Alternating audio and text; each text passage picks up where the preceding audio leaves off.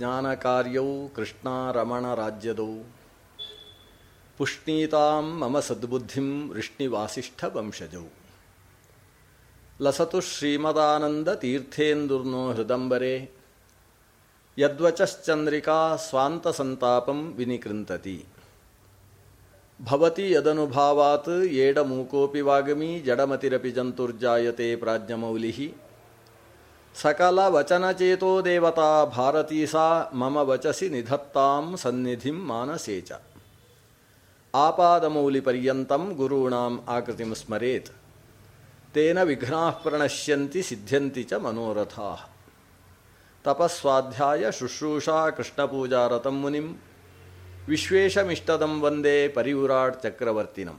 ಶ್ರೀ ಗುರುಭ್ಯೋ ನಮಃ. ಶ್ರೀಮದ್ಭಾಗವತದ ದ್ವಿತೀಯ ಸ್ಕಂಧಕ್ಕೆ ನಾವು ಪ್ರವೇಶ ಮಾಡ್ತಾ ಇದ್ದೇವೆ.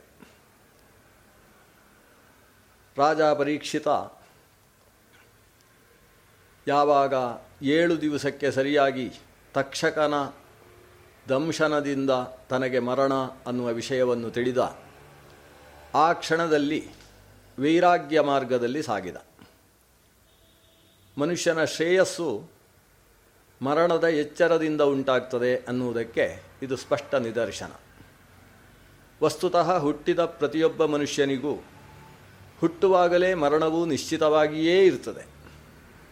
ಆದರೆ ತಾನೂ ಸಾಯಲಿದ್ದೇನೆ ಅನ್ನುವ ಎಚ್ಚರ ಮನುಷ್ಯನಿಗಿರುವುದಿಲ್ಲ. ಈ ಕಾರಣದಿಂದ ಆತನ ಪಾರತ್ರಿಕ ಸಾಧನೆ ಅಥವಾ ಅಧ್ಯಾತ್ಮದ ಸಾಧನೆ ಕುಂಠಿತ ಆಗಿಬಿಡ್ತದೆ. ಮರಣದ ಎಚ್ಚರ ಆತನಲ್ಲಿ ವಸ್ತುತಃ ಸಾಧನೆಯ ಮಾರ್ಗದಲ್ಲಿ ಹತ್ತಿಸುವುದಕ್ಕೆ ಪ್ರಾರಂಭಿಸುತ್ತದೆ. ಈ ನಿಟ್ಟಿನಿಂದ ನಾವು ಪರೀಕ್ಷಿತನನ್ನು ಗಮನಿಸಬೇಕು. ಪರೀಕ್ಷಿತ ತಾನು ಎಲ್ಲವನ್ನು ತ್ಯಜಿಸಿದ, ತನ್ನ ಮಗನಾದ ಜನಮೇಜಯನನ್ನು ಸಿಂಹಾಸನದಲ್ಲಿ ಕುಳ್ಳಿರಿಸಿದ, ತಾನು ಗಂಗಾತೀರದಲ್ಲಿ ಒಂದು ಸಾಧನೆಯಲ್ಲಿ ತೊಡಗಿದ್ದಾನೆ. ಮನುಷ್ಯನ ಸಾಧನೆಗಳಲ್ಲಿ ಸರ್ವಶ್ರೇಷ್ಠವಾದ ಸಾಧನೆ ಅಂತೇಳಿದರೆ ಜ್ಞಾನದ ಎತ್ತರವನ್ನು ಏರುವುದು. ಎಷ್ಟೆಷ್ಟು ನಾವು ತಿಳ್ಕೊಳ್ತೇವೆಯೋ ಅಷ್ಟು ಅಷ್ಟು ಭಗವಂತನಲ್ಲಿ ಭಕ್ತಿ ಉಂಟಾಗ್ತದೆ. ತಿಳಿವು ಅನ್ನುವುದು ಭಕ್ತಿಯ ಮೂಲ. ಜ್ಞಾನ ಮೂಲಾಹಿ ಭಕ್ತಿ ಅಂತ. ಭಗವಂತನ ಬಗ್ಗೆ ತಿಳಿಯುವುದು, ಭಗವದ್ಭಕ್ತರ ಬಗ್ಗೆ ತಿಳಿಯುವುದು, ಭಗವದ್ಭಕ್ತರಿಗೆ ಭಗವಂತ ಮಾಡಿದಂತಹ ಅನುಗ್ರಹವನ್ನು ತಿಳಿಯುವುದು, ಈ ಮೂಲಕ ಭಗವಂತನಲ್ಲಿ ವಿಶಿಷ್ಟವಾದ ಪ್ರೀತಿ ಉಂಟಾಗ್ತದೆ. ಆ ನಿಟ್ಟಿನಿಂದ ಆತ ನಾನು ಮರಣಕಾಲದಲ್ಲಿ ಈ ಸಂದರ್ಭದಲ್ಲಿ ನಡೆಸಲೇಬೇಕಾದದ್ದು ಏನು ಅಂತ ಪ್ರಶ್ನಿಸಿದಾಗ ಶುಕಾಚಾರ್ಯರು ಉತ್ತರಿಸುವುದಕ್ಕೆ ಪ್ರಾರಂಭಿಸಿದರು. ಆ ಶುಕಾಚಾರ್ಯರ ಉತ್ತರದ ಪ್ರಾರಂಭವೇ ದ್ವಿತೀಯ ಸ್ಕಂಧ. ಪ್ರಥಮ ಸ್ಕಂಧದಲ್ಲಿ ಎಲ್ಲೂ ಶುಕಾಚಾರ್ಯರ ಮಾತಿಲ್ಲ, ಸೂತಪುರಾಣಿಕರ ಮಾತು. ಸೂತಪುರಾಣಿಕರು ಈ ಭಾಗವತಕ್ಕೆ ಬೇಕಾದಂತಹ ಉಪೋದ್ಘಾತವನ್ನು ಈ ಪ್ರಥಮ ಸ್ಕಂಧದಲ್ಲಿ ಕೊಟ್ಟರೆ, ಎರಡನೆಯ ಸ್ಕಂಧ ಶುಕವಚನದಿಂದ ಪ್ರಾರಂಭ ಆಗ್ತದೆ. ಶುಕಾಚಾರ್ಯರು ಮೊದಲು ಈತ ಕೇಳಿದ ಪ್ರಶ್ನೆಯನ್ನು ಪ್ರಶಂಸೆ ಮಾಡ್ತಾರೆ. ವರೀಯಾನ್ ಯೇಷತೆ ಪ್ರಶ್ನಃ ಕೃತೋ ಲೋಕಹಿತಂ ನೃಪಾ. ಯೇಷಃ ಪ್ರಶ್ನಃ ವರೀಯಾನ್, ನೀನು ಕೇಳಿದಂತಹ ಪ್ರಶ್ನೆ ಬಹಳ ಶ್ರೇಷ್ಠವಾದದ್ದು.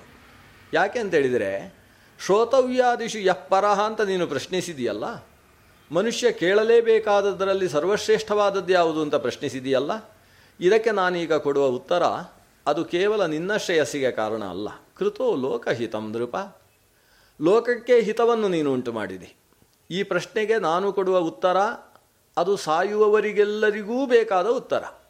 ಸಾಯದೇ ಇರುವವ ಲೋಕದಲ್ಲಿ ಹುಟ್ಟುವುದಿಲ್ಲ. ಆದ್ದರಿಂದ ಹುಟ್ಟಿದ ಪ್ರತಿಯೊಬ್ಬ ಜನಕ್ಕೂ ಪ್ರತಿಯೊಂದು ಲೋಕಕ್ಕೂ ಕೂಡ ಹಿತವನ್ನು ಉಂಟು ಮಾಡುವ ಪ್ರಶ್ನೆ ಮಾಡಿದಿ. ಪ್ರಶ್ನೆಯನ್ನು ಹೊಗಳುವುದರ ಜೊತೆಗೆ ಶುಕಾಚಾರ್ಯರು ಮನುಷ್ಯನ ಜೀವನದಲ್ಲಿ ಒಂದು ಲೆಕ್ಕಾಚಾರವನ್ನು ಕೊಡ್ತಾರೆ. ನಿಜವಾಗಿ ಮಾಡಬೇಕಾದ ವಿಷಯಕ್ಕೆ ಮನುಷ್ಯನಿಗೆ ಪುರುಸೊತ್ತು ಸಿಗುವುದಿಲ್ಲ. ಯಾಕೆ ಅಂತೇಳಿದರೆ, ಮನುಷ್ಯನಿಗೆ ಒಂದು ಆಯುಷ್ಯನ ಕಟ್ಟು ಆಯುಷ್ಯದ ಕಟ್ಟುಪಾಡಿದೆ. ಇಷ್ಟು ಮಾತ್ರ ಬದುಕಿಯಾನು ಅಂತ ಹುಟ್ಟುವಾಗಲೇ ಅದು ಯಾವ ಪ್ರಾಣಿಯ ಶರೀರ ಅನ್ನುವುದರಿಂದ ಆ ಶರೀರಕ್ಕೆ ಆದ ಒಂದು ನಿಯಮ ಕಟ್ಟುಪಾಡು ಅದಕ್ಕೆ ಸಿಕ್ಕಿಬಿಡ್ತದೆ. ಅದು ಒಂದು ಕ್ರಿಮಿಕೀಟದ ಶರೀರ ಅಂತಾದರೆ ಅದಕ್ಕೆ ಗಂಟೆಗಳ ಅಥವಾ ಗಳಿಗೆಗಳ ಲೆಕ್ಕಾಚಾರದಲ್ಲಿ ಆಯುಷ್ಯ ಇರ್ತದೆ. ಅದು ಒಂದು ಥರದ ಹುಳ ಅಂತಾದರೆ ಅದಕ್ಕೆ ದಿನಗಳ ಲೆಕ್ಕಾಚಾರದಲ್ಲಿ ಆಯುಷ್ಯ ಇರ್ತದೆ. ಪ್ರಾಣಿ ಅಂತಾದರೆ ಎರಡು ಕಾಲಿನದ್ದೋ ನಾಲ್ಕು ಕಾಲಿನದ್ದೋ ಕಾಲು ಇಲ್ಲದ್ದೋ ಕಾಲು ಇರುವಂಥದ್ದೋ ಹಲ್ಲು ಇರುವಂಥದ್ದೋ ಹಲ್ಲು ಇಲ್ಲದೇ ಇರುವಂಥದ್ದೋ ಹೀಗೆ ಪ್ರಭೇದಗಳನ್ನಿಟ್ಟುಕೊಂಡು ಅದಕ್ಕೆ ತಿಂಗಳ ಲೆಕ್ಕಾಚಾರದಲ್ಲಿ ಅಥವಾ ವರ್ಷದ ಲೆಕ್ಕಾಚಾರದಲ್ಲಿ ಆಯುಷ್ಯದ ನಿಯಮ ಅನ್ನೋದು ಇರ್ತದೆ. ಪ್ರಾಣಿಗಳಲ್ಲಿ ಬೆಕ್ಕು ಅದಕ್ಕೆ ಹತ್ತು ವರ್ಷದ ಒಳಗೆ ಆಯುಷ್ಯ ಮೂರು ನಾಲ್ಕು ವರ್ಷಗಳು ಅಂತಿದ್ದರೆ, ನಾಯಿಗಳಿಗೆ ಹದಿನಾರು ವರ್ಷದ ತನಕ ಆಯುಷ್ಯಗಳು, ಪ್ರಾಣಿಗಳಲ್ಲಿ ಹಸುಗಳಿಗೆ ಇಪ್ಪತ್ತ ನಾಲ್ಕು ವರ್ಷದ ಆಯುಷ್ಯ ಇದೆ.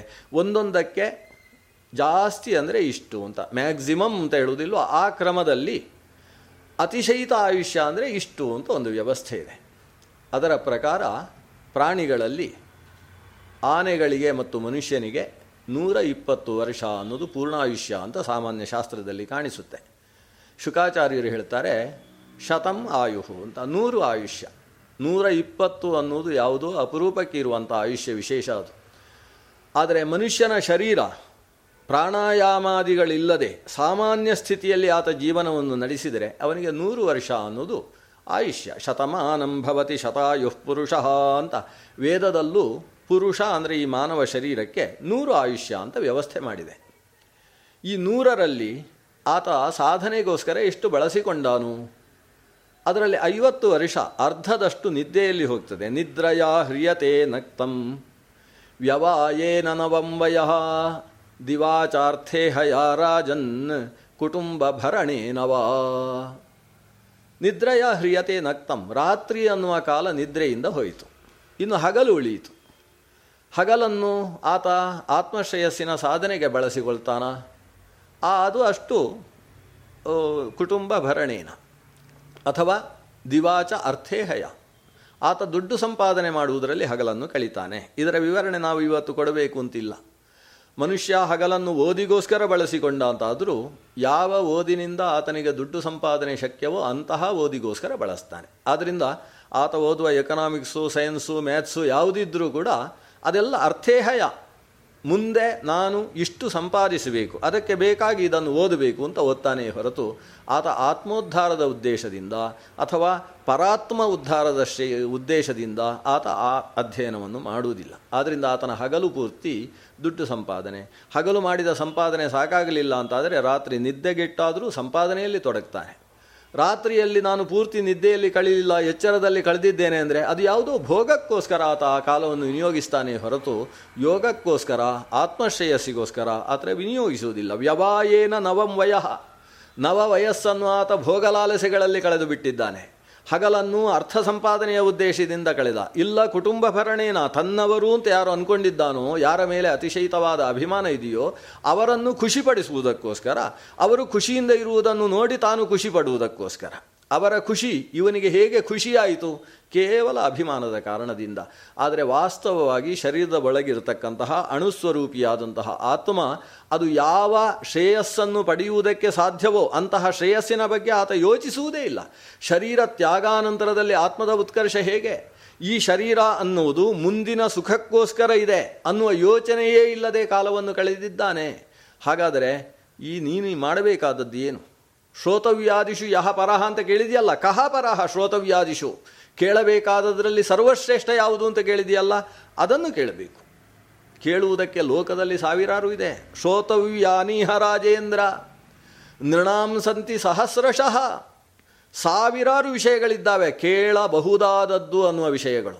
ಆದರೆ ಕೇಳಬೇಕಾದದ್ದು ಅನ್ನುವ ವಿಷಯ ಕಡಿಮೆ. ನೀನು ಎಲ್ಲವನ್ನೂ ಕೇಳಿ ಎಲ್ಲವನ್ನೂ ಅರ್ಥೈಸಿಕೊಂಡು ಜೀವನವನ್ನು ಮುಗಿಸುವುದಕ್ಕೆ ಸಾಧ್ಯ ಇಲ್ಲ. ಇರುವ ಜೀವನದಲ್ಲಿ ಸರ್ವಜ್ಞಾನ ಅನ್ನುವುದು ಬರಲಿಕ್ಕೆ ಸಾಧ್ಯ ಇಲ್ಲ. ಆದ್ದರಿಂದ ಯಾವುದು ಕೇಳಲೇಬೇಕಾದದ್ದು, ಯಾವುದು ಅರಿಯಲೇಬೇಕಾದದ್ದು, ಅದರ ಕಡೆಗೆ ನಮ್ಮ ದೃಷ್ಟಿಯನ್ನು ಲಕ್ಷೀಕರಿಸಬೇಕು. ಅಂಥದ್ದು ಯಾವುದು? ತಸ್ಮಾತ್ ಭಾರತ ಸರ್ವಾತ್ಮ ಭಗವಾನ್ ಹರಿರೀಶ್ವರ ಶ್ರೋತವ್ಯ ಕೀರ್ತಿತವ್ಯಶ್ಚ ಮಂತವ್ಯಶ್ಚೇಚ್ಛತಾಭಯಂ. ಭಾಗವತದಲ್ಲಿ ಒತ್ತಿ ಹೇಳಬೇಕಾದ ಶ್ಲೋಕ ಇದು. ಹೇ ಭಾರತ, ಓ ಭರತವಂಶ ಸಂಜಾತನಾದಂತಹ ರಾಜ ಪರೀಕ್ಷಿತನೇ. ವಸ್ತುತಃ ಆತನನ್ನು ಕುರಿತು ಮಾತ್ರ ಸಂಬೋಧನೆ ಅಲ್ಲ ಇದು. ಭಾರತ ಅಂದರೆ ಈ ಭಾರತ ದೇಶದಲ್ಲಿ ಹುಟ್ಟಿದ ಪ್ರತಿಯೊಬ್ಬ ಭರತ, ಭಾರತ ಮಾತೆಯ ಗರ್ಭ ಸಂಜಾತರನ್ನೆಲ್ಲ ಉದ್ದೇಶಿಸಿ ಹೇಳುವ ಮಾತು. ಭಾ ಅಂದರೆ ಬೆಳಕು, ಭಾ ಅಂದರೆ ಜ್ಞಾನ, ಅದರಲ್ಲಿ ರತನಾದವ ಭಾರತ, ಜ್ಞಾನರತನಾದಂತಹ ವ್ಯಕ್ತಿ, ಬೆಳಕಿನ ಕಡೆಗೆ ದೃಷ್ಟಿ ಹರಿಸುವವ, ತಮಸೋಮ ಜ್ಯೋತಿರ್ಗಮಯ ಅಂತ ನಿರಂತರ ಪ್ರಾರ್ಥಿಸತಕ್ಕಂತಹ ವ್ಯಕ್ತಿ ಅವ ಭಾರತ. ಹೇ ಭಾರತ, ನೀನು ಮಾಡಬೇಕಾದ ಕೆಲಸ ಏನು? ಸರ್ವಾತ್ಮ ಭಗವಾನ್ ಹರಿರೀಶ್ವರ ಶ್ರೋತವ್ಯ. ಎಲ್ಲವನ್ನೂ ಕೇಳಿ ತಿಳಿಯುವುದು ಸಾಧ್ಯ ಇಲ್ಲಪ್ಪ. ಹಾಗಾದರೆ ಎಲ್ಲವನ್ನೂ ಕೇಳಿ ತಿಳಿದಾಗ ಏನು ಫಲವೋ, ಅದು ಯಾವುದನ್ನು ತಿಳಿದದ್ದರಿಂದ ಬರುತ್ತೋ ಅದನ್ನು ತಿಳಿ. ಎಲ್ಲದರ ಸಾರ ಯಾವುದೋ ಅದನ್ನು ತಿಳಿ. ಸಾರವನ್ನು ತಿಳಿದಿ ಅಂತಾದರೆ ನಿಸ್ಸಾರಗಳನ್ನು ತಿಳಿದದ್ದರಿಂದ ಏನು ಸಿಗಬೇಕೋ ಅದೆಲ್ಲ ಸಿಕ್ಕಿಬಿಡ್ತದೆ. ಸರ್ವಾತ್ಮ ಯಾರು? ಆತ್ಮ ಅಂದರೆ ಅಂತರ್ಯಾಮಿ, ಎಲ್ಲದರ ಅಂತರ್ಯಾಮಿ, ಎಲ್ಲದರ ಸಾರ. ಎಲ್ಲ ವಸ್ತುಗಳಿಗೂ ಕೂಡ ಸಸಾ ಸಾರತ್ವ ಸಾರತ್ವ ಪ್ರದ, ಅದು ಸಾರವಾಗುವುದಕ್ಕೆ ಕಾರಣೀಭೂತನಾದಂತಹ ಶಕ್ತಿ, ಸರ್ವಾಂತರ್ಗತನಾದ ಸರ್ವಶಕ್ತನಾದಂತಹ ಪರಮಾತ್ಮ ಸರ್ವಾತ್ಮ ಹರಿಹಿ ಈಶ್ವರ. ಅವನಿಗೆ ಹರಿ ಅಂತ ಹೆಸರು, ಈಶ್ವರ ಅಂತ ಹೆಸರು. ಹರಿ ಅಂದರೆ ಹರತ್ಯನಿಷ್ಟಮಿತಿ ಹರಿ, ನಮ್ಮೆಲ್ಲ ರೀತಿಯ ಅನಿಷ್ಟವನ್ನು ಹರಿದು ಲಿಂಗದೇಹವನ್ನು ಹರಿದು ಹಾಕಿ ಆತನಿಗೆ ಸ್ವರೂಪದ ಆನಂದವನ್ನು ಅನುಭವಿಸುವುದಕ್ಕೆ ಬೇಕಾದಂತಹ ವೇದಿಕೆಯನ್ನು ಸಿದ್ಧಪಡಿಸುವವನಾದ್ದರಿಂದ ಭಗವಂತನಿಗೆ ಹರಿ ಅಂತ ಹೆಸರು. ಅಂಥದ್ದನ್ನು ಮಾಡುವುದಕ್ಕೆ ಸರ್ವ ಸಾಮರ್ಥ್ಯ ಇರುವುದರಿಂದ ಅವನಿಗೆ ಈಶ್ವರ ಅಂತ ಹೆಸರು. ಸರ್ವಸಮರ್ಥನಾದ ಹರಿ ಎನಿಸಿದಂತಹ, ಎಲ್ಲರ ಅಂತರ್ಯಾಮಿಯಾಗಿ ಒಳಗೇ ಇರತಕ್ಕಂತಹ ಸರ್ವಾಂತರ್ಗತ ಪರಮಾತ್ಮನನ್ನು ಪ್ರತಿಯೊಬ್ಬನೂ ಕೇಳಬೇಕು. ಏನನ್ನು ಕೇಳಬೇಕು ಅಂತ ಹೇಳಿದೆಯಲ್ಲ, ದೇವರ ಬಗ್ಗೆ ಕೇಳಬೇಕು. ಶ್ರೋತವ್ಯ, ಹೇಳುವವರು ಸಿಕ್ಕಿದಾಗ ಕೇಳಬೇಕು. ಹೇಳುವವರು ಇಲ್ಲದೆ ಹೋದಾಗ ಕೇಳಿದ್ದನ್ನು ಮತ್ತೊಬ್ಬರಿಗೆ ಹೇಳಬೇಕು. ಕೀರ್ತಿತವ್ಯಶ್ಚ, ಕೇಳುವವರು ಇಲ್ಲ ಹೇಳುವವರು ಇಲ್ಲ ಅನ್ನುವ ಸ್ಥಿತಿಯಲ್ಲೂ ಸುಮ್ಮನೆ ಕೂತುಕೊಳ್ಳಬಾರ್ದು. ಮಂತವ್ಯಶ್ಚ ಇಚ್ಛತಾ ಅಭಯಂ, ನಾವು ಕೇಳಿದ್ದನ್ನು ನಾವಿನ್ನೊಬ್ಬರಿಗೆ ಹೇಳಿದ್ದನ್ನು ಅದನ್ನು ಮನನ ಮಾಡ್ತಾ ಕೂತುಕೊಳ್ಬೇಕು. ಧ್ಯಾನದ ಹಂತಕ್ಕೆ ಏರಬೇಕು. ಯಾರಿಗೆ? ಇಚ್ಛತಾ ಅಭಯಂ, ಯಾರು ಅಭಯವನ್ನು ಬಯಸುತ್ತಾನೋ ಅಂತಹ ವ್ಯಕ್ತಿಗೆ ಇದು ಆದೇಶ. ಅಭಯ ಅಂದರೆ ಮೋಕ್ಷ. ಯಾಕಂದರೆ ಮೋಕ್ಷವನ್ನು ಬಿಟ್ಟು ಉಳಿದ ಎಲ್ಲ ಸ್ಥಿತಿಯೂ ಕೂಡ ಭಯಪ್ರದ ಅಥವಾ ಭಯಯುಕ್ತ. ಸ್ವರ್ಗದಲ್ಲಿ ಭಯವೇ ಇಲ್ಲ ಅಂತ ನಾವು ಅಂದುಕೊಳ್ಬೋದು, ಆದರೆ ಸ್ವರ್ಗದ ತನಕ ಏರಿದ ವ್ಯಕ್ತಿಗೂ ಕೂಡ ತಾನು ತಾನು ಎಷ್ಟು ಪುಣ್ಯವನ್ನು ಸಂಪಾದಿಸಿದ್ದಾನೆ ಅನ್ನುವುದು ಆತನ ಮುಂಭಾಗದಲ್ಲಿ ಲೆಕ್ಕಾಚಾರ ಇರ್ತದೆ. ಪ್ರತಿಯೊಂದು ದಿನವೂ ಕೂಡ ಆತ ಎಷ್ಟು ಪುಣ್ಯವನ್ನು ಅನುಭವಿಸಿ ಆಯಿತು, ಇನ್ನು ಎಷ್ಟು ಉಳಿದಿದೆ, ಎಷ್ಟನ್ನು ಮುಗಿಸಿದ ಮೇಲೆ ನಾನು ಮತ್ತೆ ಕೆಳಕ್ಕೆ ಇಳಿಯಬೇಕು ಅನ್ನೋದನ್ನು ಕಾಣ್ತಾ ಇರ್ತಾನೆ. ಆದ್ದರಿಂದ ಮುಂದಕ್ಕೆ ಪತನ ಭಯ, ಕ್ಷೀಣೇ ಪುಣ್ಯೇ ಮರ್ತ್ಯಲೋಕಂ ವಿಶಂತಿ ಅನ್ನುವ ನಿಯಮದ ಪ್ರಕಾರ ಆತ ನಿರ್ಭಯವಾಗಿ ಸ್ವರ್ಗದಲ್ಲೂ ಇರುವುದಿಲ್ಲ. ಅಭಯ ಅಂದರೆ ಅಕುತೋ ಭಯ, ಎಲ್ಲಿಂದಲೂ ಭಯವಿಲ್ಲದೆ ಇರತಕ್ಕಂತಹ ಸ್ಥಿತಿ ಅಂದರೆ ಅದು ಮೋಕ್ಷ ಮಾತ್ರ. ಅಂಥದ್ದನ್ನು ಬಯಸುವುದಕ್ಕೋಸ್ಕರ ಅಲ್ವ ಈ ಮಾನವನ ಶರೀರ ಬಂದದ್ದು. ಆದ್ದರಿಂದ ಈ ಮಾನವ ಶರೀರದಿಂದ ಆತ ದೇವರ ಬಗ್ಗೆ ಕೇಳತಕ್ಕದ್ದು. ಇಷ್ಟನ್ನು ಮೊತ್ತ ಮೊದಲು ಶುಕಮುನಿಗಳು ಹೇಳ್ತಾರೆ. ಇಷ್ಟು ಹೇಳಿದ ಮೇಲೆ ಪರೀಕ್ಷಿತನ ಮುಖ ನೋಡಿದರೆ ಪರೀಕ್ಷಿತನ ಮುಖದಲ್ಲಿ ನಿರ್ಭಯ ವಾತಾವರಣ ಇರಲಿಲ್ಲ. ಮುಖದಲ್ಲಿ ಯಾವುದೋ ಭಯದ ಸೋಗು ಕಾಣಿಸ್ತದೆ. ಅದನ್ನು ಊಹಿಸಿದರು ಶುಕಾಚಾರ್ಯರು. ಪರೀಕ್ಷಿತ, ನಿನಗಿನ್ನೂ ಏಳೇ ದಿವಸ ಇರುವುದು ಅಂತ ಭಯ ಅಲ್ವಾ? ಏಳು ದಿವಸದಲ್ಲಿ ನಾನು ಎಷ್ಟು ಕೇಳಲಿಕ್ಕೆ ಸಾಧ್ಯ ಅಂತ ನಿನಗೆ ಹೆದರಿಕೆ ಅಲ್ವಾ? ಯೋಚಿಸಬೇಡ. ಅಭಯ ಅನಿಸಿದ ನಿಶ್ರೇಯಸ್ಸನ್ನು ನೀನು ಇರುವ ಕಾಲದಲ್ಲಿ ಅವಶ್ಯ ಸಂಪಾದಿಸಿಕೊಳ್ಬೋದು. ಯಾಕಂದರೆ ಮನುಷ್ಯನಿಗೆ ಎಷ್ಟು ಆಯುಷ್ಯ ಇದೆ ಅನ್ನೋದು ಮುಖ್ಯ ಅಲ್ಲಪ್ಪ, ಎಷ್ಟು ಇದೆ ಅನ್ನೋದನ್ನು ತಿಳ್ಕೊಂಡಿದ್ದಾನಲ್ಲ ಅದು ಮುಖ್ಯ. ಕಿಂ ಪ್ರಮತ್ತಸ್ಯ ಬಹುಬಿಹಿ ಪರೋಕ್ಷೈಹಿ ಹಾಯನೈಹಿ ಇಹ. ಪರೋಕ್ಷವಾದ ವಯಸ್ಸು, ಹಾಯನ ವರ್ಷ, ಅದು ಎಷ್ಟಿದ್ದು ಏನು ಪ್ರಯೋಜನಪ್ಪ ಸಂಸಾರದಲ್ಲಿ ಪ್ರಮತ್ತನಾದಂತಹ ಮನುಷ್ಯನಿಗೆ? ವರಂ ಮುಹೂರ್ತಂ ವಿದಿತಂ ಘಟೇತ ಶ್ರೇಯಸೇಯತಃ. ಇನ್ನು ಉಳಿದದ್ದು ಒಂದು ಮುಹೂರ್ತ ಅಂತಾದರೂ ಸಾಕು, ಗೊತ್ತಾದರೆ ಇನ್ನು ಒಂದು ಮುಹೂರ್ತದಷ್ಟೇ ಕಾಲ ಉಳಿದಿದೆ ನನ್ನ ಜೀವಮಾನದಲ್ಲಿ ಅಂತ ಅವನಿಗೆ ಗೊತ್ತಾದರೆ ವಿದಿತಂ ಮುಹೂರ್ತಂ ವರಂ, ಅದು ಒಂದು ಮುಹೂರ್ತದಷ್ಟೇ ಆದರೂ ಕೂಡ ಶ್ರೇಯಸ್ಸಿದೆಪ್ಪ. ಯಾಕಂದರೆ ಘಟೇತ ಶ್ರೇಯಸೇಯತಃ, ಇನ್ನು ಉಳಿದದ್ದು ಇಷ್ಟೇ ಅಂತ ಅವನಿಗೆ ಗೊತ್ತಾಯಿತು ಅಂತಾದರೆ ಅವನು ಅಷ್ಟೇ ಕಾಲವನ್ನು ಪೂರ್ತಿಯಾಗಿ ತನ್ನ ಶ್ರೇಯಸ್ಸಿಗೆ ಬೇಕಾಗಿ ಉಪಯೋಗಿಸಿಕೊಳ್ತಾನೆ. ನಿನಗೆ ಒಂದು ಮುಹೂರ್ತ ಅಲ್ಲ, ಏಳು ದಿವಸಗಳ ಕಾಲ ಉಳಿದಿದೆ, ಯಾಕೆ ಯೋಚಿಸ್ತಿ? ಖಟ್ವಾಂಗೋ ನಾಮ ರಾಜ ಋಷಿ ಜಾತ್ವೇ ಯತ್ತಾಂ ಇಹ ಆಯುಷಃ ಮುಹೂರ್ತಾತ್ ಸರ್ವಮುತ್ಸೃಜ್ಯ ಗತವಾನ್ ಅಭಯಂ ಪದಂ. ಇತಿಹಾಸ ಹೇಳ್ತೇನೆ ಕೇಳು. ಖಟ್ವಾಂಗ ಎಂಬ ರಾಜ, ನವಮ ಸ್ಕಂದದಲ್ಲಿ ಈತನ ಕಥೆ ಬರ್ತದೆ. ಸೂರ್ಯವಂಶದ ಮಹಾರಾಜ, ಶ್ರೀರಾಮಚಂದ್ರನಿಗಿಂತ ನಾಲ್ಕು ತಲೆ ಹಿಂದೆ ಇದ್ದಂತಹ ರಾಜ. ಖಟ್ವಾಂಗನೆಂಬ ರಾಜ, ಆ ಸೂರ್ಯವಂಶದ ರಾಜರುಗಳು ದಶರಥರಾಗಿದ್ದರು. ದಶ ದಿಕ್ಕಿಗೆ ರಥವನ್ನು ಓಡಿಸುವವರು. ಊರ್ಧ್ವಮುಖವಾಗಿ ರಥವನ್ನೇರಿಸಿ ಸ್ವರ್ಗಲೋಕದಲ್ಲಿ ಹೋಗಿ ಇಂದ್ರನಿಗೆ ದೈತ್ಯ ಸಂಹಾರದಲ್ಲಿ ಸಹಾಯಕನಾಗಿದ್ದಂತಹ ರಾಜ ಖಟ್ವಾಂಗ. ದೇವತೆಗಳು ಸಂತೋಷಪಟ್ಟರು, ಇಷ್ಟು ಸೇವೆ ಮಾಡಿದೆಯಲ್ಲ, ಈಗ ನಿನಗೆ ವಿಶ್ರಾಂತಿ ಕೊಡ್ತಾ ಇದ್ದೇವೆ, ನೀನು ನಿನ್ನ ಊರಿಗೆ ಹೋಗಬಹುದು ಅಂತ ಹೇಳಿದರು. ಏನು ಬೇಕು ಕೇಳು, ಸಂತುಷ್ಟರಾದ ನಾವು ಬೇಕಾದ್ದನ್ನು ಕೊಡ್ತೇವೆ. ಖಟ್ವಾಂಗ ಏನು ಕೇಳಿದ? ನನ್ನ ಆಯುಷ್ಯ ಎಷ್ಟು ಉಳಿದಿದೆ ಅಂತ ಹೇಳಿ ಸ್ವಾಮಿ, ಯಾಕಂದರೆ ನಾನು ಎಷ್ಟು ಎಷ್ಟು ಪಡೆದರೂ ಉಳಿದ ಆಯುಷ್ಯ ಕ್ಷೀಣವಾಗಿದ್ದರೆ ಏನು ಅನುಭವಿಸುವುದಕ್ಕೆ ಸಾಧ್ಯ? ದೇವತೆಗಳು ಲೆಕ್ಕಾಚಾರ ಮಾಡಿ ಹೇಳಿದರು, ಇನ್ನು ಮುಹೂರ್ತ ಕಾಲ ಉಳಿದಿದೆ. ಜ್ಯೋತಿಷ್ಶಾಸ್ತ್ರದ ಪ್ರಕಾರ ಒಂದು ಮುಹೂರ್ತ ಅಂದರೆ ಇವತ್ತಿನ ಲೆಕ್ಕಾಚಾರದ ನಲವತ್ತೆಂಟು ನಿಮಿಷ, ಎರಡು ಗಳಿಗೆಗಳಿಗೆ ಒಂದು ಮುಹೂರ್ತ ಅಂತ ಕರೀತಾರೆ. ಇಷ್ಟು ಕಾಲ ಉಳಿದಿದೆ. ಇಷ್ಟು ಕೇಳಿದ ಕೂಡಲೇ ಅವ ದೇವತೆಗಳ ಹತ್ರ ಪ್ರಾರ್ಥಿಸಿದ, ಈ ಕ್ಷಣದಲ್ಲಿ ನನ್ನ ಊರಿನಲ್ಲಿರುವುದಕ್ಕೆ ಅವಕಾಶ ಮಾಡಿಕೊಡಬೇಕು. ಈತ ಮನೋವೇಗದಿಂದ ತನ್ನ ಊರಿಗೆ ಬಂದಿದ್ದಾನೆ. ಅಷ್ಟೇ ಕ್ಷಣದಲ್ಲಿ ತನ್ನ ಪತಿ, ಪುತ್ರ, ಸುತ, ರಾಜ್ಯ ಎಲ್ಲವನ್ನು ನನ್ನದಲ್ಲ ಅನ್ನುವ ಭಾವದಿಂದ ತ್ಯಜಿಸಿದ. ಶರೀರ ಶರೀರದ ಸಂಬಂಧ, ಶರೀರ ನಾನಲ್ಲ ಅಂದ ಮೇಲೆ ಇವರ ಜೊತೆಗೆ ನಂದೇನು ಬಾಂಧವ್ಯ?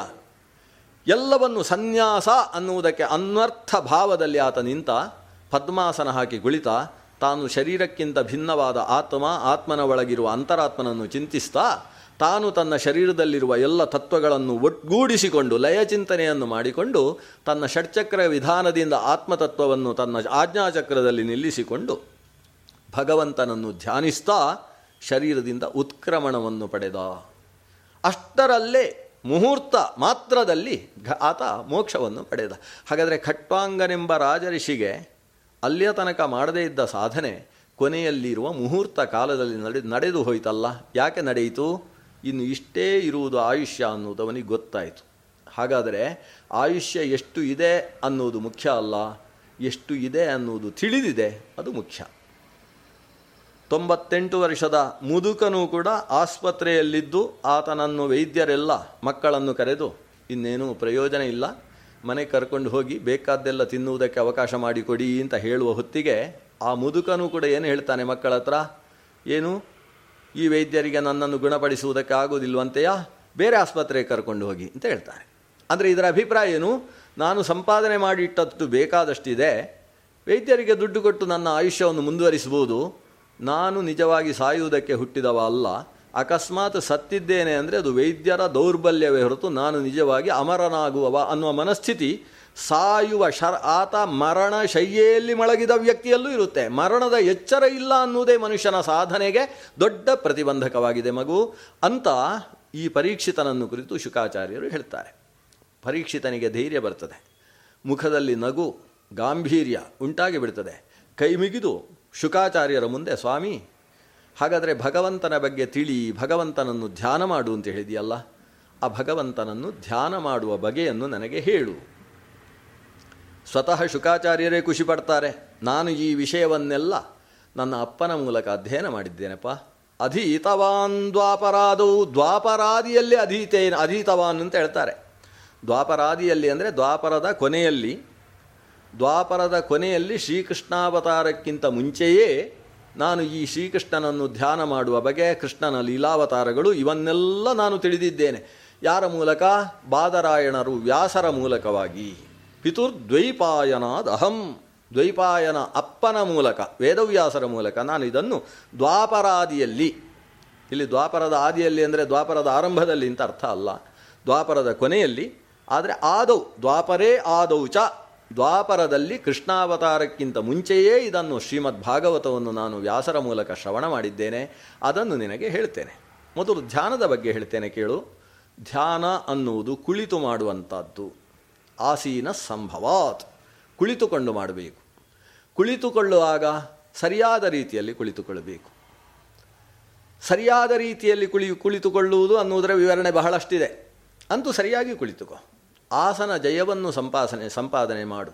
ಜಿತಾಸನ, ಜಿತಶ್ವಾಸ, ಜಿತಸಂಗೋ ಜಿತೇಂದ್ರಿಯ, ಸ್ಥೂಲೇ ಭಗವತೋ ರೂಪೇ ಮನಸ್ಸಂಧಾರಯೇ ಧಿಯಾ. ಶುಕಾಚಾರ್ಯರು ಹೇಳುವ ಮಾತು ಇದು. ಜಿತಾಸನ, ನಿನ್ನ ಆಸನದ ಮೇಲೆ ಜಯವನ್ನು ಸಂಪಾದಿಸಿಕೋ. ಆಸನದ ಮೇಲೆ ಜಯ ಅಂದರೆ ತಾನು ಪದ್ಮಾಸನ ಹಾಕಿ ಕುಳಿತಿದ್ದರೂ ಕೂಡ ನಾನು ಪದ್ಮಾಸನದ ಕ್ಲೇಶವನ್ನು ಅನುಭವಿಸ್ತೇನೆ ಅಂತ ಯೋಚನೆ ಮಾಡದೇ ಇರುವುದು. ಹೇಗೆ ಸೈಕಲ್ ಸವಾರಿ ಸರಿಯಾಗಿ ಅಭ್ಯಾಸ ಮಾಡಿದವ ಆತನು ಸೈಕಲ್ನಲ್ಲಿ ಬ್ಯಾಲೆನ್ಸ್ ಮಾಡಿ ಹೋಗ್ತಾ ಇರುವುದು ಅವನಿಗೆ ಗಮನವೇ ಇರುವುದಿಲ್ಲ. ಅವ ಬೇಕಾದರೆ ನ್ಯಾಯಸುಧಾ ಗ್ರಂಥ ಅಧ್ಯಯನ ಮಾಡಿಕೊಂಡು ಸೈಕಲ್ ಸವಾರಿ ಮಾಡ್ತಾ ಇರ್ತಾನೆ. ಅವನು ಯಾವ ಕಡೆಗೆ ತನ್ನ ಮನಸ್ಸನ್ನು ಏಕಾಗ್ರೀಕರಿಸಿದರೂ ಕೂಡ ಆ ಎರಡು ಚಕ್ರದ ಪುಟ್ಟ ಭಾಗದಲ್ಲಿ ಆಗುವಂತಹ ತನ್ನ ನಿಯಂತ್ರಣ ಅನ್ನೋದು ತಪ್ಪುವುದಿಲ್ಲ. ಹೇಗೋ ಹಾಗೆ ಆಸನದ ಮೇಲೆ ಜಯದ ಸಂಪಾದನೆ, ಆಸನದಲ್ಲಿ ಕುಳಿತಿದ್ದೇನೆ ಅನ್ನೋ ಯೋಚನೆಯೇ ಇಲ್ಲದೆ ಆತ ಭಗವಂತನ ಕಡೆಗೆ ಮನಸ್ಸನ್ನು ಹರಿಸಬೇಕು. ಜಿತಶ್ವಾಸ, ಶ್ವಾಸದ ಮೇಲೆ ಹಿಡಿತ ಸಂಪಾದಿಸಬೇಕು. ಶ್ವಾಸವನ್ನು ಯದ್ವಾ ತದ್ವಾ, ಅದು ಹೇಗೆ ಉಸಿರಾಡುತ್ತೋ ಹಾಗೆ ನಾವು ಉಸಿರಾಡುವುದಲ್ಲ, ನಾವು ಹೇಳಿದ ಹಾಗೆ ನಮ್ಮ ಉಸಿರಾಟ ಇರಬೇಕು. ಇಷ್ಟು ಹೊತ್ತು ಶ್ವಾಸ ಬಿಡುವುದು ಅಂದರೆ ಎಷ್ಟು ಹೊತ್ತು ಶ್ವಾಸ ಹೊರಗೆ ಬಿಟ್ಟಿದ್ದೇವೋ ಅದರ ಎರಡರಷ್ಟು ಹೊತ್ತು ಶ್ವಾಸವನ್ನು ಸೆಳೆದುಕೊಳ್ಳುವುದು, ಎಷ್ಟು ಹೊತ್ತು ಶ್ವಾಸವನ್ನು ಸೆಳೆದುಕೊಂಡಿದ್ದೇವೋ ಅದರ ಎರಡರಷ್ಟು ಹೊತ್ತು ಉದರದಲ್ಲಿ ಆ ಶ್ವಾಸವನ್ನು ಇಟ್ಟುಕೊಳ್ಳುವುದು. ಆ ಕುಂಭಕ ಅನ್ನುವ ಶ್ವಾಸವನ್ನು ಒಳಗಿಟ್ಟುಕೊಂಡಂತಹ ಸ್ಥಿತಿಯಲ್ಲಿ ಭಗವಂತನ ಸ್ಥೂಲ ರೂಪವನ್ನು ಚಿಂತನೆ ಮಾಡುವುದು. ಈ ರೀತಿ ಪ್ರಾಣಾಯಾಮದ ಮೂಲಕ ತಾನು ಒಳಗಿದ್ದ ಪಾಪಗಳನ್ನು, ಕೊಳೆಗಳನ್ನು, ಧ್ಯಾನಕ್ಕೆ ಪ್ರತಿಬಂಧಕವಾದ ಭಾವಗಳನ್ನು ತೊಳೆದು ಶುದ್ಧಾಂತಃಕರಣನಾಗಿ ಅಶುದ್ಧವಾದ ಅಂತಃಕರಣವೆಂಬಂತಹ ಒಂದು ಪರಿಶುದ್ಧ ಜಲದಲ್ಲಿ ಭಗವಂತನ ಪ್ರತಿಬಿಂಬವನ್ನು ಕಾಣಬೇಕು. ಪಾತ್ರೆಯಲ್ಲಿ ಮೇಲಿದ್ದ ಸೂರ್ಯನ ಪ್ರತಿಬಿಂಬ ಕಾಣಬೇಕಾದರೆ ಪಾತ್ರೆ ಅಲುಗಾಡಬಾರ್ದು, ಪಾತ್ರೆಯಲ್ಲಿದ್ದ ಪಾತ್ರೆ ಸ್ಥಿರವಾಗಿ ನಿಂತು ಆ ನೀರು ಅಲುಗಾಡಬಾರ್ದು ಗಾಳಿ ಬೀಸುವುದರ ಮೂಲಕ. ಜೊತೆಗೆ ಆ ನೀರು ಶುದ್ಧವಾಗಿರಬೇಕು. ಹೀಗಾಗಿ ಮನಸ್ಸನ್ನು ನಾವು ನೀರು ಅಂತ ಆಲೋಚನೆ ಮಾಡಿದರೆ ಮನಸ್ಸಿನಲ್ಲಿ ಯಾವ ಕಾಲುಷ್ಯವೂ ಇಲ್ಲದೇ ಇರುವ ಹಾಗೆ ಮನಸ್ಸು ಶುದ್ಧವಾಗುವುದಕ್ಕೋಸ್ಕರ ಯಮ ನಿಯಮಗಳ ಮೂಲಕ ಶುದ್ಧೀಕರಣ ಆಗಬೇಕು. ಶುದ್ಧವಾದಂತಹ ಮನಸ್ಸೆಂಬಂತಹ ನೀರು ಉಳ್ಳದ್ದು ಪಾತ್ರೆ ಅಂದರೆ ಶರೀರ, ಪಾತ್ರೆ ಅಲುಗಾಡಬಾರ್ದು. ಸ್ಥಿರಾಸನ, ಜಿತಾಸನ, ಆಸನದ ಜಯಬೇಕು. ಪಾತ್ರೆ ಅಲುಗಾಡದೆ ನೀರಿನ ಮೇಲೆ ಗಾಳಿ ಬೀಸಿ ಅದು ಅಲುಗಾಡುವ ಹಾಗೆ ಯದ್ವಾ ತದ್ವಾ ಶ್ವಾಸೋಚ್ಛ್ವಾಸ ನಡಿಬಾರ್ದು. ಪ್ರಾಣಜಯ, ಜಿತಪ್ರಾಣ. ಜಿತಪ್ರಾಣನಾಗುವುದರ ಜೊತೆಗೆ ಆ ಶುದ್ಧವಾದಂತಹ ನೀರಿನಲ್ಲಿ ಭಗವಂತನ ಪ್ರತಿಬಿಂಬ ಕಾಣಿಸಬೇಕು ಅಂತಾದರೆ ನಾವು ಸಂಘಜಯ ಮತ್ತು ಇಂದ್ರಿಯ ಜಯವನ್ನು ಸಂಪಾದಿಸಬೇಕು. ಜಿತ ಸಂಘ ಜಿತೇಂದ್ರಿಯ, ನಮ್ಮ ಇಂದ್ರಿಯಗಳನ್ನು ಎಲ್ಲೆಲ್ಲೋ ಹರಿಬಿಡದೆ ಆ ಅಷ್ಟೂ ಇಂದ್ರಿಯಗಳನ್ನು ಆವೃತ್ತ ಚಕ್ಷುರ ಅಮೃತತ್ವಮಿಚ್ಛನ್ ಅಂತ ಉಪನಿಷತ್ತು ಹೇಳುವ ಹಾಗೆ ಇಂದ್ರಿಯಗಳನ್ನು ಒಳಮು ಒಳ ಒಳಮುಖವಾಗಿಸಿಕೊಂಡು ಒಳಗಿರುವ ಭಗವಂತನ ರೂಪದಲ್ಲಿ ತುಂಬಿಸಬೇಕು. ಆದರೆ ಒಳಗಿರುವ ಭಗವಂತನನ್ನು ಕಾಣುವುದು ಕಷ್ಟ. ಮನುಷ್ಯನ ಮನಸ್ಸು ಮರ್ಕಟ ಇದ್ದ ಹಾಗೆ, ಮಕಾರಾಹ ದಶ ಚಂಚಲಾಹ, ಅದರಲ್ಲಿ ಮೊದಲನೆಯ ಸ್ಥಾನ ಇರುವುದೇ ಮನೋ ಮಧುಕರೋ ಮೇಘೋ ಮಾನಿನಿ ಮದನೋ ಮರುತು ಮಾ ಮದೋ ಮರ್ಕಟೋ ಮತ್ಸ್ಯೋ. ಮಕಾರಾಹ ದಶ ಚಂಚಲಾಹ ಅಂತ ಹೇಳುವಾಗ ಮೊದಲ ಚಾಂಚಲ್ಯ ಮನಃ ಅನ್ನುವುದಕ್ಕೆ ಕೊಟ್ಟಿದ್ದಾರೆ. ಅದರಿಂದ ಮನಸ್ಸಿನಲ್ಲಿ ದೇವರ ರೂಪದಲ್ಲಿ ನೆಡುವುದು ಅಂದರೆ ಹೇಗೆ ಸಾಧ್ಯ? ಅದಕ್ಕೆ ಒಳಗೆ ನೆಡುವುದು ಕಷ್ಟವಾದರೆ ಹೊರಗೆ ನೆಡು. ಹೊರಗೆ ನೆಡುವುದಕ್ಕೋಸ್ಕರ ದೇವರ ಸುಂದರವಾದ ಪ್ರತಿಮೆಯನ್ನಿಟ್ಟುಕೋ. ಈ ಪ್ರತಿಮೆಯಲ್ಲಿ ದೇವರ ಪಾದ, ದೇವರ ಮುಖ, ದೇವರ ಕಣ್ಣು, ದೇವರ ಮೂಗು. ಆ ಪ್ರತಿಮೆಯೇ ದೇವರ ಮೂಗು, ಪ್ರತಿಮೆಯಲ್ಲಿರುವ ಕಣ್ಣೇ ದೇವರ ಕಣ್ಣು ಅಂತ ಯೋಚಿಸಬೇಡ. ಎಲ್ಲೆಡೆ ತುಂಬಿದ ಭಗವಂತನ ಆ ರೂಪದ ಸುಂದರವಾದ ರೂಪ ನಿನಗೆ ಕಾಣಿಸಬೇಕು. ಅದು ಬಯಲಿನಲ್ಲಿ ಚಿಂತಿಸಲಾಗದೇ ಇರುವುದಕ್ಕೆ ನಿನಗೊಂದು ಪ್ರತೀಕ ಅಷ್ಟೇ. ಪ್ರತಿಮೆ ಎನ್ನುವುದು ಪ್ರತೀಕ. ಆ ಪ್ರತೀಕದ ಒಳಗೆ ದೇವರಿದ್ದಾನೆ. ಈ ಪ್ರತೀಕವು ಅದು ಪಂಚಲೋಹದ ಪ್ರತೀಕ ಆದರೆ ಅವಳ ಅದಕ್ಕೆ ಅದರ ಒಳಗಿರುವ ದೇವರು ಪರಿಶುದ್ಧ ಸ್ವರೂಪ, ಜ್ಞಾನಾನಂದಮಯ, ಆನಂದಮಯವಾದ ಸ್ವರೂಪ ಅದರ ಒಳಗಿದೆ ಅಂತ ಹೀಗೆ ಚಿಂತಿಸು ಹೊರಗಿನಿಂದ. ಅದು ಅಭ್ಯಾಸವಾದ ಮೇಲೆ ಇನ್ನು ಒಳಗಿನಿಂದ ಅಥವಾ ಸ್ಥೂಲ ರೂಪದಿಂದ ಚಿಂತನೆ ನೀನು ಮಾಡ್ಬೋದು. ಶುಕಾಚಾರ್ಯರು ಸ್ಥೂಲ ರೂಪದ ಚಿಂತನೆಗೋಸ್ಕರ ಇಡೀ ಬ್ರಹ್ಮಾಂಡದ ವರ್ಣನೆ ಮಾಡಿ ಬ್ರಹ್ಮಾಂಡದಲ್ಲಿ ಪಾತಾಳದಿಂದ ಹಿಡಿದು ಸತ್ಯಲೋಕದ ತನಕ ದೇವರ ಶರೀರದಲ್ಲಿ ಯಾವ ಯಾವುದು ಯಾವ ಯಾವ ಭಾಗ ಅಂತ ಚಿಂತನೆ ಕೊಡ್ತಾರೆ. ಪಾತಾಳಮೇತಸ್ಯ ಹಿ ಪಾದಮೂಲಂ ಅಲ್ಲಿಂದ ಶುರು ಮಾಡ್ತಾರೆ. ಪಾತಾಳ ಅನ್ನುವುದು ಈ ಲೋಕಗಳಲ್ಲಿ ಎಲ್ಲದರ ಕೆಳಗೆ ಇರತಕ್ಕಂಥದ್ದು. ಆದ್ದರಿಂದ ಅದನ್ನು ತಲ ಅಂತ ಕರೆಯದೆ ತಾಳ ಅಂತ ಕರೆದರು. ಅತಿಶಯಿತ ತಲದಲ್ಲಿ ಇರತಕ್ಕಂಥದ್ದು, ಅದರ ಕೆಳಗೆ ತಲ ಇಲ್ಲ. ಅದರ ಮೇಲೆ ಇರುವಂಥದ್ದೆಲ್ಲ ತಲಗಳು, ಅತಲ, ವಿತಲ, ಸುತಲ, ರಸಾತಲ, ತಲಾತಲ, ಮಹಾತಲ, ಕೊನೆಯದ್ದು ಪಾತಲ ಅಲ್ಲ, ಪಾತಾಳ ಅಂದರೆ ಅದರ ಕೆಳಗೆ ಮತ್ತೊಂದು ಲೋಕ ಇಲ್ಲ.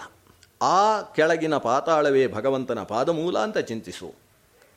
ಪಾದಮೂಲ ಅಂದರೆ ಪಾದದ ಮೂಲ, ಅಡಿ. ಆ ಅಡಿಯಲ್ಲಿ ಮತ್ತೆ ಭಗವಂತನ ಪಾದದ ಅಡಿಯಲ್ಲಿ ಕೆಳಗೆ ಮತ್ತೆ ಶೇಷ ಹಿಡಿದು ನಿಂತಿರತಕ್ಕಂತಹ ಭೂಮಿಯ ಕೆಳಭಾಗ ಇದೆ. ಅದೇ ಅಲ್ಲಿ ಸಿಗತಕ್ಕಂಥದ್ದು ಪಾತಾಳ. ಅಲ್ಲಿಂದ ಹಿಡಿದು ಈ ರಸಾತಲಾದಿ ಲೋಕಗಳೆಲ್ಲ ಭಗವಂತನ ಜಾನು ಅಂತ ಯೋಚಿಸಿ ಆತನ ಮಧ್ಯಭಾಗಕ್ಕೆ ಬರುವಾಗ ಭೂಮಿ ಅನ್ನೋದು ಸಿಗಬೇಕು. ಭೂಮಿ ಅಂದರೆ ವಸ್ತುತಃ ಪದ್ಭ್ಯಾಂ ಭೂಮಿರ್ದಿಶ ಶ್ರೋತ್ರಾತ್ ಅಂತ ಸೂಕ್ತ ಮಂತ್ರಗಳು, ಪುರುಷ ಸೂಕ್ತ ಹೇಳ್ತದೆ ಪದ್ಭ್ಯಾಂ ಭೂಮಿ, ಭಗವಂತನ ಪಾದದಿಂದ ಭೂಮಿಯ ಆವಿರ್ಭಾವ ಆಯಿತು. ಇದರ ಅರ್ಥ ಭಗವಂತನ ಪಾದ ಎಲ್ಲಿಗೆ ಮುಗಿಯುತ್ತೋ, ಪಾದ ಅನ್ನೋದು ಮಧ್ಯಭಾಗಕ್ಕೆ ಮುಗಿಯುತ್ತೆ, ಅಲ್ಲಿಂದ ಭೂಮಿಯ ಆವಿರ್ಭಾವ ಆಯಿತು. ಅದು ಅದು ಭೂಮಿ ಅಂತ ಯೋಚನೆ ಮಾಡು. ಆ ಶರೀರದಲ್ಲಿ ಅಲ್ಲಿಂದ ನಾಭಿಗೆ ಬಂದಾಗ ನಭಸ್ಥಲವನ್ನು ಯೋಚನೆ ಮಾಡು. ನಾಭ್ಯ ಆ ಆಸೀದಂತರಿಕ್ಷಂ, ನಾಭಿಯಿಂದ ಅಂತರಿಕ್ಷದ ಆವಿರ್ಭಾವ. ಹಾಗೆ ಮೇಲಕ್ಕೆ ಹೋಗ್ತಾ ಶಿರಸ್ಸಿನಲ್ಲಿ ಸತ್ಯಲೋಕದ ಚಿಂತನೆ ಮಾಡು. ಇಡೀ ಬ್ರಹ್ಮಾಂಡವೇ ಭಗವಂತನ ಒಂದು ಶರೀರ ಅಂತ ಪರಿಕಲ್ಪನೆ ಮಾಡಿಕೊಂಡು ಚಿಂತನೆ ಮಾಡು ಅಂತ. ಇದು ಭಗವಂತನ ಸ್ಥೂಲೇ ಭಗವತೋ ರೂಪೇ ಮನಸ್ಸಂಧಾರಯೇ ಧಿಯಾ. ಈ ರೂಪದ ಚಿಂತನೆ ಸಾಮಾನ್ಯರಿಂದ ಸಾಧ್ಯ ಇಲ್ಲ. ಯಾಕಂದರೆ ಅತಲಾದಿ ಲೋಕವನ್ನು ಯಾರು ನೋಡಿರ್ತಾನೋ ಅವನು ಅದರಿಂದ ದೇವರ ಪಾದ, ದೇವರ ಜಾನು, ದೇವರ ಉದರ, ದೇವರ ಕಂಠ ಅಂತ ಯೋಚನೆ ಮಾಡುವುದಕ್ಕೆ ಸಾಧ್ಯ. ಅತಲಾದಿ ಲೋಕವನ್ನು ನೋಡದೇ ಇರುವ ನಾವು, ಸ್ಥೂಲ ದೃಕ್ಗಳಾದಂತಹ ನಾವು ಈ ಅತಲಾದಿ ವ್ಯಾಪ್ತ ರೂಪದ ಉಪಾಸನೆ ಮಾಡುವಲ್ಲಿ ಅಸಮರ್ಥರಿದ್ದೇವೆ. ಅದಕ್ಕೋಸ್ಕರ ಶುಕಾಚಾರ್ಯರು ಈ ಇದನ್ನು ತಿಳ್ಕೊ, ಈ ರೀತಿ ದೇವರ ಒಂದು ರೂಪ ನಿಂತಿದೆ, ಬ್ರಹ್ಮಾಂಡ ವ್ಯಾಪಿಯಾಗಿ ಪುರುಷ ಅನ್ನುವ ರೂಪದಲ್ಲಿ ಭಗವಂತ ಇದ್ದಾನೆ. ಯಾರು ಬ್ರಹ್ಮಾಂಡದಲ್ಲಿ ತುಂಬಿದ ಪುರುಷನೋ ಅವನೇ ಈ ಮಾನವ ಶರೀರದಲ್ಲೂ ಪುರುಷ ರೂಪದಿಂದ ವ್ಯಾಪಿಸಿದ್ದಾನೆ.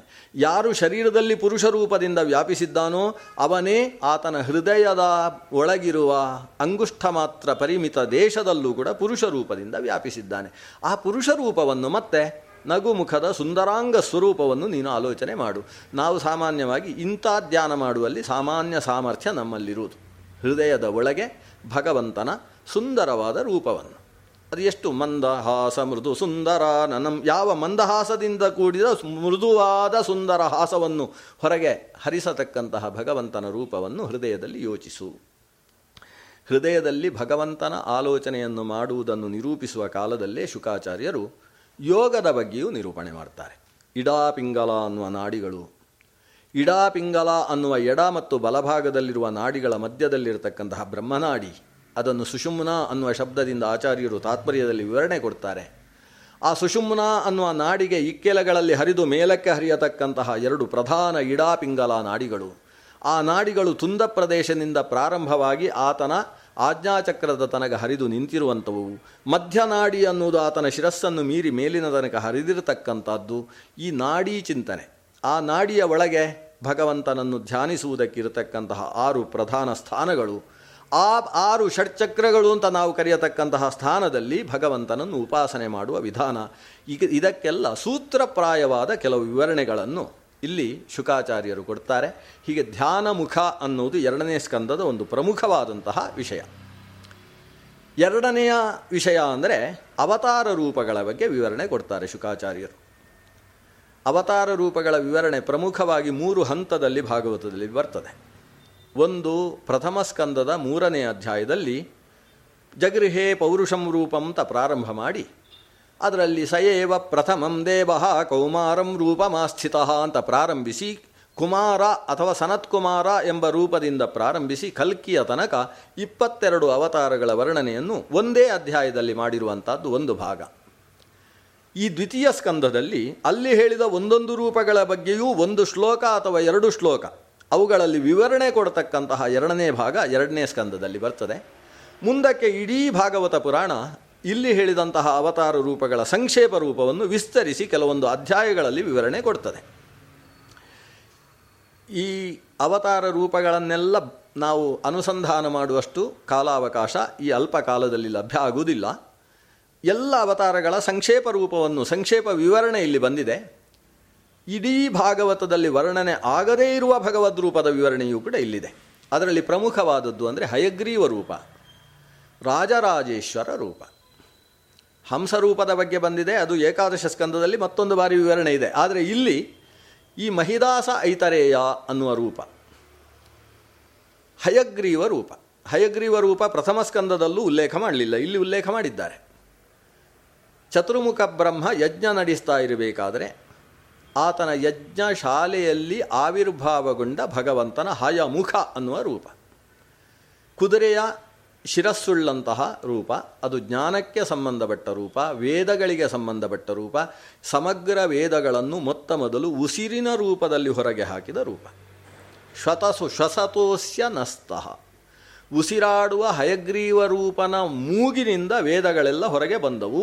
ತಸ್ಯ ವಾ ಮಹತೋ ಭೂತಸ್ಯ ನಿಶ್ವಸಿತಮೇತದ್ಯದೃಗ್ವೇದೋ ಯಜುರ್ವೇದ ಸಾಮವೇದೋಥರ್ವವೇದಃ.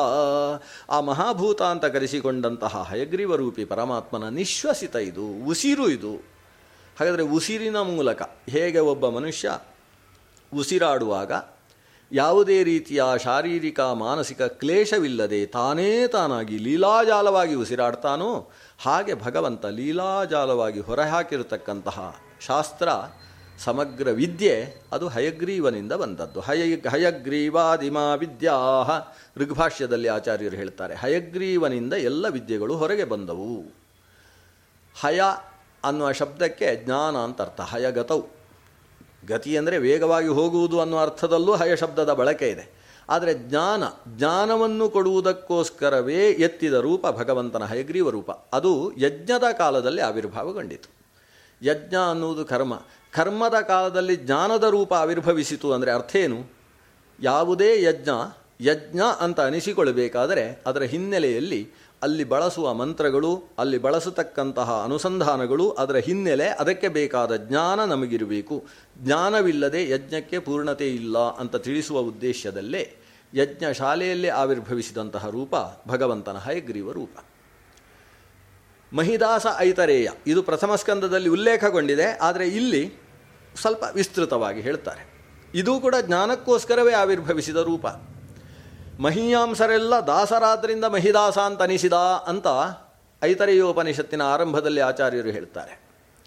ಬೇರೆ ಬೇರೆ ಸಂದರ್ಭದಲ್ಲಿ ಐತರೇಯನ ಕಥೆ ಬೇರೆ ಬೇರೆ ಸ್ವರೂಪದಲ್ಲಿ ಬಂದಿದೆ. ಮಹಾಲಕ್ಷ್ಮೀ ದೇವಿಯನ್ನು ಮುಂದಿಟ್ಟುಕೊಂಡು ಬ್ರಹ್ಮಾದಿ ದೇವತೆಗಳಿಗೆಲ್ಲ ಸಮಗ್ರ ಋಗ್ವೇದವನ್ನು ಉಪದೇಶ ಮಾಡಿರತಕ್ಕಂತಹ ರೂಪ ಐತರೇಯ ರೂಪ ಅನ್ನೋದು ಇಲ್ಲಿ ಪ್ರಸಕ್ತವಾಗಿರುವ ಒಂದು ವಿಶೇಷವಾದ ಸ್ವರೂಪ. ಅದು ಇತರಾದೇವಿಯ ಮಗನಾದ್ರಿಂದ ಆತನಿಗೆ ಐತರೇಯ ಅಂತ ಕರೀತಾರೆ. ವಿನತೆಯ ಮಗನನ್ನು ವೈನತೆಯ ಅಂತ ಕರೆಯುವ ಹಾಗೆ ಮಹಿದಾಸ ಅನ್ನುವುದು ದೊಡ್ಡವರೆಲ್ಲ ಆತನ ಮುಂದೆ ದಾಸರಾಗಿ ಭೂಮಿಯೇ ಕೊಟ್ಟ ಮಹಿದತ್ತವಾದ ಆಸನದಲ್ಲಿ ಆಸೀನನಾದ್ದರಿಂದ ಮಹಿದಾಸ ಅಂತ ಕರೆಸಿಕೊಳ್ಳುವ ಭಗವಂತನ ಒಂದು ವಿಶಿಷ್ಟವಾದ ರೂಪ. ಇನ್ನೊಂದು ರಾಜರಾಜೇಶ್ವರ ರೂಪ. ಅದನ್ನು ಈ ದ್ವಿತೀಯ ಸ್ಕಂದದ ಶ್ಲೋಕ ಮನ್ವಂತರ ಅಂತ ಕರೆದಿದೆ. ಅಲ್ಲಿ ಮನ್ವಂತರವನ್ನೆಲ್ಲ ನಿಯಂತ್ರಿಸುವ ಭಗವಂತನ ರೂಪದ ವರ್ಣನೆ ಇದೆ. ಅದು ಯಾವ ರೂಪ? ಆಚಾರ್ಯರು ಸಂಹಿತಾ ಗ್ರಂಥದ ಮಾತನ್ನು ಉಲ್ಲೇಖ ಮಾಡಿ ಅದಕ್ಕೆ ರಾಜರಾಜೇಶ್ವರ ಅಂತ ಹೆಸರು ಅಂತ ಹೇಳ್ತಾರೆ. ಹದಿನಾಲ್ಕು ಮನ್ವಂತರಗಳು: ಸ್ವಯಂಭುವ, ಸ್ವಾರೋಚಿಷ, ಉತ್ತಮ, ರೀವತ, ತಾಪಸ, ಚಾಕ್ಷುಷ. ಈ ಆರು ಮನ್ವಂತರ ಆದಮೇಲೆ ಏಳನೆಯದ್ದಾದ ವೈವಸ್ವತ ಮನ್ವಂತರ. ವೈವಸ್ವತ ಮನ್ವಂತರ ಆದ ಮೇಲೆ ಮುಂದಕ್ಕೆ ಸಾವರ್ಣಿ ಮನ್ವಂತರಗಳು, ದಕ್ಷ ಸಾವರ್ಣಿ, ಕೊನೆಯ ಸಾವರ್ಣಿ ಮನ್ವಂತರಗಳು. ಒಟ್ಟು ಮತ್ತೆ ಏಳು, ಒಟ್ಟು ಹದಿನಾಲ್ಕು ಮನ್ವಂತರಗಳು. ಈ ಹದಿನಾಲ್ಕು ಮನ್ವಂತರಗಳಲ್ಲಿ ಪ್ರತ್ಯೇಕ ಪ್ರತ್ಯೇಕ ಇಂದ್ರರಿದ್ದಾರೆ. ಆ ಇಂದ್ರನನ್ನು ಅನುಸರಿಸಿ ನಡೆಯತಕ್ಕಂತಹ ದೇವತಾ ಸಮುದಾಯಗಳಿದ್ದಾವೆ. ಆ ದೇವತಾ ಸಮುದಾಯಕ್ಕೆ ಪ್ರತ್ಯೇಕ ನಾಮಗಳಿದ್ದಾವೆ. ಸಪ್ತರ್ಷಿಗಳು ಮನ್ವಂತರ ಮನ್ವಂತರದಲ್ಲಿ ವ್ಯತ್ಯಾಸವಾಗ್ತಾರೆ. ಆ ಕಾಲದಲ್ಲಿ ನಿಯಂತ್ರಿಸತಕ್ಕಂತಹ ಒಬ್ಬ ಮನು ಇರ್ತಾನೆ. ಆ ಮನು ಮತ್ತು ಆ ಕಾಲದ ಇಂದ್ರ ಅವರಲ್ಲಿ ಆವೇಶಗೊಂಡು ಲೋಕವನ್ನು ಪಾಲನೆ ಮಾಡುವ ಭಗವಂತನ ರೂಪಕ್ಕೆ ರಾಜೇಶ್ವರ ರೂಪ ಅಥವಾ ರಾಜರಾಜೇಶ್ವರ ರೂಪ ಅಂತ ಹೆಸರು. ಇದು ಕೇವಲ ಮನ್ವಂತರಾಧಿಪತಿಯಲ್ಲಿ ಆವೇಶಗೊಳ್ಳುವುದಲ್ಲ, ಆ ಕಾಲದ ಇಂದ್ರನಲ್ಲಿ ಮಾತ್ರ ಆವೇಶಗೊಳ್ಳುವುದಲ್ಲ, ಆ ಕಾಲದ ಶ್ರೇಷ್ಠ ಚಕ್ರವರ್ತಿಗಳಲ್ಲೂ ಕೂಡ ಆವೇಶಗೊಳ್ಳುವ ರೂಪ ರಾಜರಾಜೇಶ್ವರ ರೂಪ. ಆ ರೂಪದ ವರ್ಣನೆಯನ್ನು, ಆ ರೂಪದ ಒಂದು ಮಹತ್ವವನ್ನು ಈ ದ್ವಿತೀಯ ಸ್ಕಂದ ಉಲ್ಲೇಖಿಸಿದೆ ಅನ್ನೋದು ಒಂದು ಪ್ರಮುಖವಾದ ವಿಷಯ. ನರನಾರಾಯಣ ರೂಪದ ಬಗ್ಗೆ ವರ್ಣನೆ, ಕೊನೆಗೆ ಹಾಗೇ ವರ್ಣಿಸಿಕೊಂಡು ಮುಂದಕ್ಕೆ ಬಂದು ಶ್ರೀಕೃಷ್ಣ ಅವತಾರ ಬರುವ ಹೊತ್ತಿಗೆ ಶ್ರೀಕೃಷ್ಣನ ಅವತಾರವನ್ನು ಏಳೆಂಟು ಶ್ಲೋಕಗಳಲ್ಲಿ ವರ್ಣನೆ ಮಾಡಿ ಈ ಇಡೀ ಭಗವಂತನ ಅವತಾರ ಸ್ವರೂಪದ ಬಗ್ಗೆ ಒಂದು ಸಂಕ್ಷೇಪ ಚಿತ್ರಣವನ್ನು ಕೊಡ್ತಕ್ಕಂತಹ ಭಾಗ ಅದು ದ್ವಿತೀಯ ಸ್ಕಂಧದ ಒಂದು ಹೃದಯ ಭಾಗ. ಯಾಕಂದರೆ ಬೇರೆ ಸಂದರ್ಭದಲ್ಲಿ ಕಥೆಗಳು ಬಂದರೂ ಕೂಡ ಆ ಅವತಾರದ ವರ್ಣನೆಯ ಕಥೆಯ ಮಧ್ಯದಲ್ಲಿ ಅದರ ಮೂಲಭೂತವಾದ ಅನುಸಂಧಾನದ ವಿಷಯಗಳನ್ನು ನಾವು ಬಿಟ್ಟು ಬಿಡುವ ಸಾಧ್ಯತೆ ಇದೆ. ಉದಾಹರಣೆಗೆ ನಾವು ತೆಗೆದುಕೊಳ್ಳುವುದಾದರೆ ಹರಿ ಮತ್ತು ತಾಪಸ ಅಂತ ಎರಡು ರೂಪಗಳಿದ್ದಾವೆ. ಗಜೇಂದ್ರನಿಗೆ ಮೋಕ್ಷವನ್ನು ಕೊಟ್ಟಂತಹ ರೂಪ ತಾಪಸ ಅಂತಕ್ಕಂತಹ ರೂಪ. ಆ ತಾಪಸ ಅನ್ನುವ ಆ ರೂಪ ಅದು ಮನ್ವಂತರ ಅಧಿಪತಿ. ತಾಪಸ ಅನ್ನುವ ಮನ್ವಂತರದ ಅಧಿಪತಿಯಾದಂತಹ ರೂಪ ಅದು ಅದು ಭಗವಂತನೇ ಅವತಾರವೆತ್ತು ಬಂದಿರತಕ್ಕಂತಹ ತಾಪಸ ರೂಪ. ಗಜ ಅಹಂಕಾರದಿಂದ ಮೆರೆದಂತಹ ಮಹಾಗಜ, ತ್ರಿಕೂಟ ಪರ್ವತದ ಸನಿಹದಲ್ಲಿದ್ದಂತಹ ಸರೋವರದಲ್ಲಿ ಯಾವಾಗ ಅದನ್ನು ಕೆಸರಾಗಿ ಮಾಡಿತೋ ಆ ಹೊತ್ತಿಗೆ ಅದರ ಪಾದವನ್ನು ಒಂದು ಮೊಸಳೆ ಗಟ್ಟಿಯಾಗಿ ಹಿಡಿದುಕೊಂಡಿತು. ಇದೊಂದು ಮನುಷ್ಯನದ್ದೇ ಪ್ರತೀಕ. ಮನುಷ್ಯ ಅಹಂಕಾರಿಯಾಗಿ ಸಂಸಾರವನ್ನೆಲ್ಲ ಲೋಕವನ್ನೆಲ್ಲ ಹಾಳು ಮಾಡ್ತಾ ಇರುವಾಗ ಅವ ಯಾವುದನ್ನು ಉಪಯೋಗಿಸ್ತಾನೋ ಅದನ್ನೆಲ್ಲ ಹಾಳು ಮಾಡಿಯೇ ಬಿಡೋದು. ಅವ ಪ್ರಪಂಚದಲ್ಲಿದ್ದ ಗಾಳಿಯನ್ನು ಉಸಿರಾಡಿದರೂ ಅದನ್ನು ಹೊರಗೆ ಬಿಡುವಾಗ ಅದನ್ನು ಕೆಟ್ಟದಾಗಿ ಮಾಡಿಯೇ ಹೊರಗೆ ಬಿಡೋದು. ಅವನು ಏನು ಉಪಯೋಗಿಸಿದರೂ ಅದನ್ನು ಹಾಳು ಮಾಡ್ತಾನೆ. ಅಹಂಕಾರದಿಂದ ಈ ರೀತಿ ಮೆರಿತಾ ಇರುವ ಹೊತ್ತಿಗೆ ಯಾವ ಹೊತ್ತಿಗೆ ಮೃತ್ಯು ಆತನನ್ನು ಎಳೆಯುತ್ತೆ, ಮೃತ್ಯುವಿಗೆ ಕಾರಣವಾದ ಜರ ಮರಣಗಳು ಹಿಡ್ಕೊಳ್ತಾವೆ, ಜರ ವ್ಯಾಧಿಗಳು ಹಿಡ್ಕೊಳ್ತಾವೆ, ಗೊತ್ತಾಗುವುದಿಲ್ಲ ಅನ್ನುವ ರೀತಿಯಲ್ಲಿ ಆತನಿಗೆ ಗೋಚರವಾಗದೇ ಇರುವ ರೀತಿಯಲ್ಲಿ ತನ್ನ ಕರ್ಣಿಯರ ಜೊತೆಗೆ ಹೆಣ್ಣಾನೆಗಳ ಜೊತೆಗೆ ಆಟವಾಡ್ತಾ ಇದ್ದಂತಹ ಈ ಮಹಾಗಜದ ಪಾದವನ್ನು ಕೆಳಗಿನಿಂದ ಮೊಸಳೆ ಸಿಡಿದೆಳೆಯಿತು. ಈತ ಮೊಸಳೆಗೆ ಪ್ರತಿಭಟಿಸಿಯೂ ಸೋತ ಸ್ಥಿತಿಯಲ್ಲಿ ಹೆಣ್ಣಾನೆಗಳು ಮೇಲಕ್ಕೇರಿದವು, ಕಣ್ಣಲ್ಲಿ ಸ್ವಲ್ಪ ನೀರು ಹಾಕಿದವು. ಆಮೇಲೆ ತಾವು ತಾವು ತಮ್ಮ ತಮ್ಮ ಕಡೆಗೆ ತಾವು ಬೇರೆ ಆನೆಯ ಜೊತೆಗೆ ಸಾಗಿ ಹೋದವು. ಇದನ್ನು ನೋಡ್ತಾ ಇದ್ದಂತಹ ಗಜೇಂದ್ರನಿಗೆ ಅರ್ಥ ಆಗ್ತದೆ, ಸಂಸಾರ ಅಂದರೆ ಇಷ್ಟೇ, ಕೊನೆಯ ಹೊತ್ತಿಗೆ ಯಾರೂ ರಕ್ಷಕರಿಲ್ಲ. ಇಡೀ ಆ ಪ್ರದೇಶದಲ್ಲಿದ್ದಂತಹ ಹುಲಿ ಸಿಂಹಗಳು ಅಲ್ಲಿಯ ತನಕ ಈ ಆನೆ ನಡೆದಾಡ್ತಾ ಇದ್ದರೆ ಪೊದೆಯಲ್ಲಿ ಅಡಗಿಕೊಳ್ತಾ ಇದ್ವಂತೆ. ಈಗ ಆನೆ ಇಲ್ಲಿ ಮುಳುಗ್ತಾ ಇರುವುದನ್ನು ನೋಡಿ ತಾವು ಖುಷಿಯಿಂದ ಗರ್ಜನೆ ಮಾಡಿಕೊಂಡು ಹೊರಟು ಹೋದವು. ಇನ್ನು ನಾವೇ ಮೃಗರಾಜರು ಅಂತ ಹೇಳುವ ಭಾವದಿಂದ. ಅದು ಎಷ್ಟು ಚೆನ್ನಾಗಿ ಲೋಕದಲ್ಲಿ ಮೆರೆದಿದ್ದರೂ ಕೊನೆಯಲ್ಲಿ ಆತನ ಜೊತೆಗೆ ಬರುವವರು ಅಥವಾ ಆತನ ಜೊತೆಗೆ ನಿಂತು ಸಹಕರಿಸುವವರು ಯಾರಿದ್ದಾರೆ? ಇದನ್ನೆಲ್ಲ ಗಜರಾಜ ನಾವು ಅರ್ಥ ಮಾಡಿಕೊಳ್ಳಬೇಕಾದದ್ದನ್ನು ಆತ ಅರ್ಥ ಮಾಡಿಕೊಳ್ತಾ ಇದ್ದಾನೆ. ಆ ಹೊತ್ತಿಗೆ ಆತ ಜನ್ಮಾಂತರದ ಸಾಧನೆ ಅವನನ್ನು ಕೈ ಹಿಡಿಯಿತು. ಇಂದ್ರದ್ಯುಮ್ನ ರಾಜನಾಗಿದ್ದುಕೊಂಡು ಆತ ಮಾಡಿದ್ದಂತಹ ಸಾಧನೆ ಹರಿಪೂಜೆ. ಆ ಹರಿಪೂಜೆಯ ಬಲ, ಆ ಸಂಸ್ಕಾರ ಆತನಲ್ಲಿ ಒಳಗೆ ಮೂಡಿ ಇದ್ದಕ್ಕಿದ್ದಾಗೆ ಹರಿಯ ನೆನಪಾಗ್ತದೆ. ಯಾರೂ ರಕ್ಷಕರಿಲ್ಲದೆ ಹೋದಾಗ ಹರಿಯೊಬ್ಬನೇ ರಕ್ಷಕ ಅಂತ ಹರಿರಿತ್ಯನೂಕ್ತ ಹರೀಂತ ಕೂಗಿ ಕರೆದ. ಹರೀಂತ ಅಲ್ಲಿ ಮುಂದಕ್ಕೆ ಕಥೆ ಬರುವಾಗ ತೀರ್ಥಶ್ರವ ಶ್ರವಣ ಮಂಗಲ ನಾಮಧೇಯ ಅಂತ ಬೇರೆ ಬೇರೆ ಶಬ್ದಗಳಿಂದ ದೇವರನ್ನು ಕರೀತಾರೆ. ಆದರೆ ಇಲ್ಲಿ ಪ್ರಮುಖವಾಗಿ ಈ ದ್ವಿತೀಯ ಸ್ಕಂದ ಉಲ್ಲೇಖ ಮಾಡೋದು ಹರೀಂತ ಕರೆದ. ಹರೀಂತ ಕರೆದದ್ದು ಯಾರನ್ನು? ಹರಿ ಎಂಬ ಭಗವಂತನ ಅವತಾರ ರೂಪವನ್ನು ಅಥವಾ ಮೂಲರೂಪಿಯಾದಂತಹ ನಾರಾಯಣನನ್ನೋ ಅಥವಾ ಆ ಕಾಲದ ಸಂವತ್ಸರಾಧಿಪತಿಯಾದಂತಹ ತಾಪಸನಾಮಕನಾದ ಭಗವಂತನನ್ನೋ. ವಸ್ತುತಃ ಹರಿ ಅಂದರೆ ಅನಿಷ್ಟಹಾರಕನಾದ ಮೋಕ್ಷಪ್ರದ ನಾರಾಯಣನನ್ನು ಆತ ಹರಿ ಅಂತ ಕರೆದಿದ್ದಾನೆ. ತನ್ನ ಸೊಂಡಿಲಿನಲ್ಲಿ ಅಲ್ಲೇ ಇದ್ದಂತಹ ಒಂದು ಕಮಲವನ್ನು ಎತ್ತಿ ಪಂಕಜ ಹಸ್ತ ಆರ್ತ, ಪಂಕಜವನ್ನು ತನ್ನ ಹಸ್ತದಲ್ಲಿ ಅಂದರೆ ಸೊಂಡಿಲಿನಲ್ಲಿ ಹಿಡಿದು ಆರ್ತನಾಗಿ ಹರಿ ಅಂತ ಕರೆದಿದ್ದಾನೆ. ಕರೆದಾಗ ಬಂದು ಪತಗರಾಜ ಭುಜ ಭು ಭುಜಾಧಿರೂಢನಾಗಿ ಗರುಡಾಸನ ಸಂಸ್ಥಿತನಾಗಿ ಆಗಮಿಸಿದ ದೇವರು ಯಾರು ಅಂದರೆ ಈ ತಾಪಸರೂಪಿಯಾದ ಪರಮಾತ್ಮ ಆಗಮಿಸಿದ. ಆಗಮಿಸಿ ಆತನನ್ನು ಕೈಯಾರೆ ಹಿಡಿದು ಎತ್ತಿ ಉಜ್ಜಹಾರ ಅಂತ ಮೇಲಕ್ಕೆ ಎಳೆದು ಆತನ ಮತ್ತು ಕೆಳಗೆ ಆತನ ಪಾದವನ್ನು ಹಿಡಿದಂತ ಹಿಡಿದಿದ್ದಂತಹ ಮೊಸಳೆಯ ಚಕ್ರೇಣ ನಕ್ರವದನಂ ವಿನಿಪಾಟ್ಯ ತನ್ನ ಸುದರ್ಶನ ಚಕ್ರದಿಂದ ಆ ನಕ್ರದ ಮುಖವನ್ನು ಸೀಳಿ ಪಾದವನ್ನು ಸೆಳೆದು ಈತನನ್ನು ಉದ್ಧರಿಸಿದ. ಶರೀರದಿಂದಲೇ ಉದ್ಧರಿಸಿ ಆತನಿಗೆ ಮೋಕ್ಷವನ್ನು ಕೊಟ್ಟ. ವಸ್ತುತಃ ಆ ಹಾ ಹಾ ಹೂ ಹೂ ಅಂತ ಹೇಳ್ತಕ್ಕಂತಹ ಗಂಧರ್ವರ ಸ್ವರೂಪ ಅಲ್ಲಿ ಪ್ರಾಪ್ತಿಯಾಗ್ತದೆ. ಈ ಭಗವಂತ ಆ ತಾಪಸನಾಗಿ ಅಲ್ಲಿ ಉದ್ಧರಿಸಿದ ಅನ್ನುವುದು ನಮಗೆ ಬೇರೆ ಕಡೆಯಲ್ಲಿ ಕಾಣಿಸುವುದಿಲ್ಲ. ಆದರೆ ಈ ಸಂದರ್ಭದಲ್ಲಿ ಆ ಮನ್ವಂತರಾಧಿಪತಿಯಾದಂತಹ ತಾಪಸನನ್ನೇ ಈತ ಹರಿ ಅಂತ ಕರೆಯುವುದರ ಮೂಲಕ ಆ ತಾಪಸ ಅಂದರೆ ಸಾಮಾನ್ಯ ಮನು ಅಲ್ಲ, ಸ್ವಯಂಭುವ ಸ್ವಾರೋಚಿಷ ಅನ್ನುವ ಮನ್ವಂತರದ ಅಧಿಪತಿಗಳು ಹೇಗೆ ಭಗವದಿತರರಾದವರಿದ್ದಾರೋ ಹಾಗೆ ಈ ತಾಪಸ ಅನ್ನುವ ಒಬ್ಬ ಸಾಮಾನ್ಯ ವ್ಯಕ್ತಿ ಅಲ್ಲ, ಅದು ಸಾಕ್ಷಾತ್ ಹರಿಯೇ ಇದ್ದಾನೆ ಅನ್ನುವುದನ್ನು ಸೂಚಿಸುವ ಭಾಗ ಈ ದ್ವಿತೀಯ ಸ್ಕಂದದಲ್ಲಿ ಬಂದಿದೆ. ಮೊದಲ ರೂಪವನ್ನು ವರ್ಣನೆ ಮಾಡುವಾಗ ಪುರುಷ ಅಂತ ವರ್ಣನೆ ಮಾಡಿದ್ದಾರೆ. ನಾವು ಪ್ರಥಮ ಸ್ಕಂದದಲ್ಲಿ ನೋಡುವಾಗ ಸಯೇವ ಪ್ರಥಮಂ ದೇವಃ ಕೌಮಾರಂ ರೂಪಮಾಸ್ಥಿತಃ ಅಂತ ಸನತ್ಕುಮಾರ ಅನ್ನುವ ಭಗವಂತನ ರೂಪ ಮೊದಲನೆಯದ್ದು ಅಂತ ಅಲ್ಲಿ ಕಾಣಿಸಿದರೆ ಇಲ್ಲಿ ಪುರುಷ ರೂಪ ಮೊದಲನೆಯದ್ದು ಅಂತ ವರ್ಣಿಸಿದ್ದಾರೆ. ಆ ಪುರುಷ ಅನ್ನುವುದು ಯಾವುದದು? ಎಲ್ಲ ಅವತಾರಗಳಿಗೂ ಕಾರಣವಾದ ಮೂಲ ರೂಪ, ಅದನ್ನು ಪುರುಷ ಅಂತ ಇಲ್ಲಿ ಕರೆದದ್ದು. ಜಗೃಹೇ ಪೌರುಷಂ ರೂಪಂ ತ ಹಿಂದೆ ಬಂದದ್ದೇ ವಿವರಣೆ ಅದು. ಭಗವಂತ ತಾನು ಸೃಷ್ಟಿಸಬೇಕು ಅಂತ ಆಲೋಚನೆ ಮಾಡಿ ತನ್ನನ್ನು ತಾನು ಸೃಷ್ಟಿಸಿಕೊಳ್ಳುವುದಕ್ಕೋಸ್ಕರ ಮಲಗಿದ. ಹಾಗೆ ಮಲಗಿದಂತಹ ಭಗವಂತನ ನಾಭಿಯಿಂದ ಒಂದು ಕಮಲ ಆವಿರ್ಭವಿಸಿತು. ಅಜಸ್ಯ ನಾಭೌ ಅಧ್ಯೇ ಕಮರ್ಪಿತಂ. ಆ ಹುಟ್ಟದೇ ಇದ್ದವನ ಹೊಕ್ಕಳಲ್ಲಿ ಆವಿರ್ಭವಿಸಿದಂತಹ ಮೊತ್ತ ಮೊದಲ ಕಮಲ ಅದು. ಆ ಕಮಲದಲ್ಲಿ ಚತುರ್ಮುಖನ ಆವಿರ್ಭಾವ ಆಯಿತು. ಹೀಗೆ ಕಮಲವನ್ನು ನಾಭಿಯಿಂದ ಆವಿರ್ಭಾವಗೊಳಿಸಿದಂತಹ ಪದ್ಮನಾಭ ಪುರುಷ ಮೂಲರೂಪಿ ವಾಸುದೇವ ಇದೆಲ್ಲವೂ ಕೂಡ ಈ ಪುರುಷನಿಗೆ ಹೆಸರು. ಅದನ್ನು ಮೂಲರೂಪವನ್ನು ವರ್ಣನೆ ಮಾಡಿ ಆಮೇಲೆ ಅವನ ಅವತಾರ ರೂಪಗಳನ್ನು ಇಲ್ಲಿ ವರ್ಣನೆ ಮಾಡಿದ್ದಾರೆ. ಅವತಾರ ರೂಪದ ವರ್ಣನೆಯಿಂದ ನಾವು ಉಪಸಂಹಾರದ ಕಡೆಗೆ ಸಾಗೋಣ. ಮುಂದಕ್ಕೆ ಅನೇಕ ರೀತಿಯ ಜಿಜ್ಞಾಸೆಗಳು, ಶಾಸ್ತ್ರತತ್ವದ ವಿವೇಚನೆಗಳು ದ್ವಿತೀಯ ಸ್ಕಂದದಲ್ಲಿದ್ದಾವೆ. ವಸ್ತುತಃ ಇಡೀ ಭಾಗವತದಲ್ಲಿ ಎರಡನೇ ಸ್ಕಂದ ಅನ್ನೋದು ಅತ್ಯಂತ ಪುಟ್ಟ ಸ್ಕಂದ. ದ್ವಾದಶ ಮತ್ತು ದ್ವಿತೀಯ, ಹನ್ನೆರಡನೆಯ ಮತ್ತು ಎರಡನೆಯ ಎರಡು ಸ್ಕಂದಗಳು ಭಾಗವತದಲ್ಲಿ ಅತ್ಯಂತ ಪುಟ್ಟ ಸ್ಕಂದ. ಅದರಲ್ಲೂ ದ್ವಿತೀಯ ಸ್ಕಂದ ಭಾರಿ ಪುಟ್ಟದು. ಬರೀ ಹತ್ತು ಅಧ್ಯಾಯಗಳು ಇರತಕ್ಕಂತಹ ಒಂದು ಪುಟ್ಟ ಸ್ಕಂದ. ಆದರೆ ತತ್ವ ಜಿಜ್ಞಾಸೆಯ ವಿಷಯದಲ್ಲಿ ಅದು ಪುಟ್ಟದಲ್ಲ, ದೊಡ್ಡದು. ಏಕಾದಶ ಸ್ಕಂದ ಸ್ಕಂದವೂ ದೊಡ್ಡದು, ತತ್ವ ವಿಚಾರಗಳು ದೊಡ್ಡವು. ಆದರೆ ದ್ವಿತೀಯ ಸ್ಕಂದ ಗಾತ್ರದಲ್ಲಿ ಪುಟ್ಟದು, ಆದರೆ ಅದರಲ್ಲಿ ತತ್ವ ವಿಮರ್ಶೆ ಕಡಿಮೆಯದ್ದಲ್ಲ. ಅನೇಕ ತತ್ವಗಳ ಬಗ್ಗೆ ವಿವೇಚನೆ ಇದೆ. ಚತುಶ್ಲೋಕಿ ಭಾಗವತ ಅಂತ ಪ್ರಸಿದ್ಧವಾದ ಭಾಗವೂ ಬರುವುದು ಇದರ ಒಂಬತ್ತನೇ ಅಧ್ಯಾಯದಲ್ಲಿ.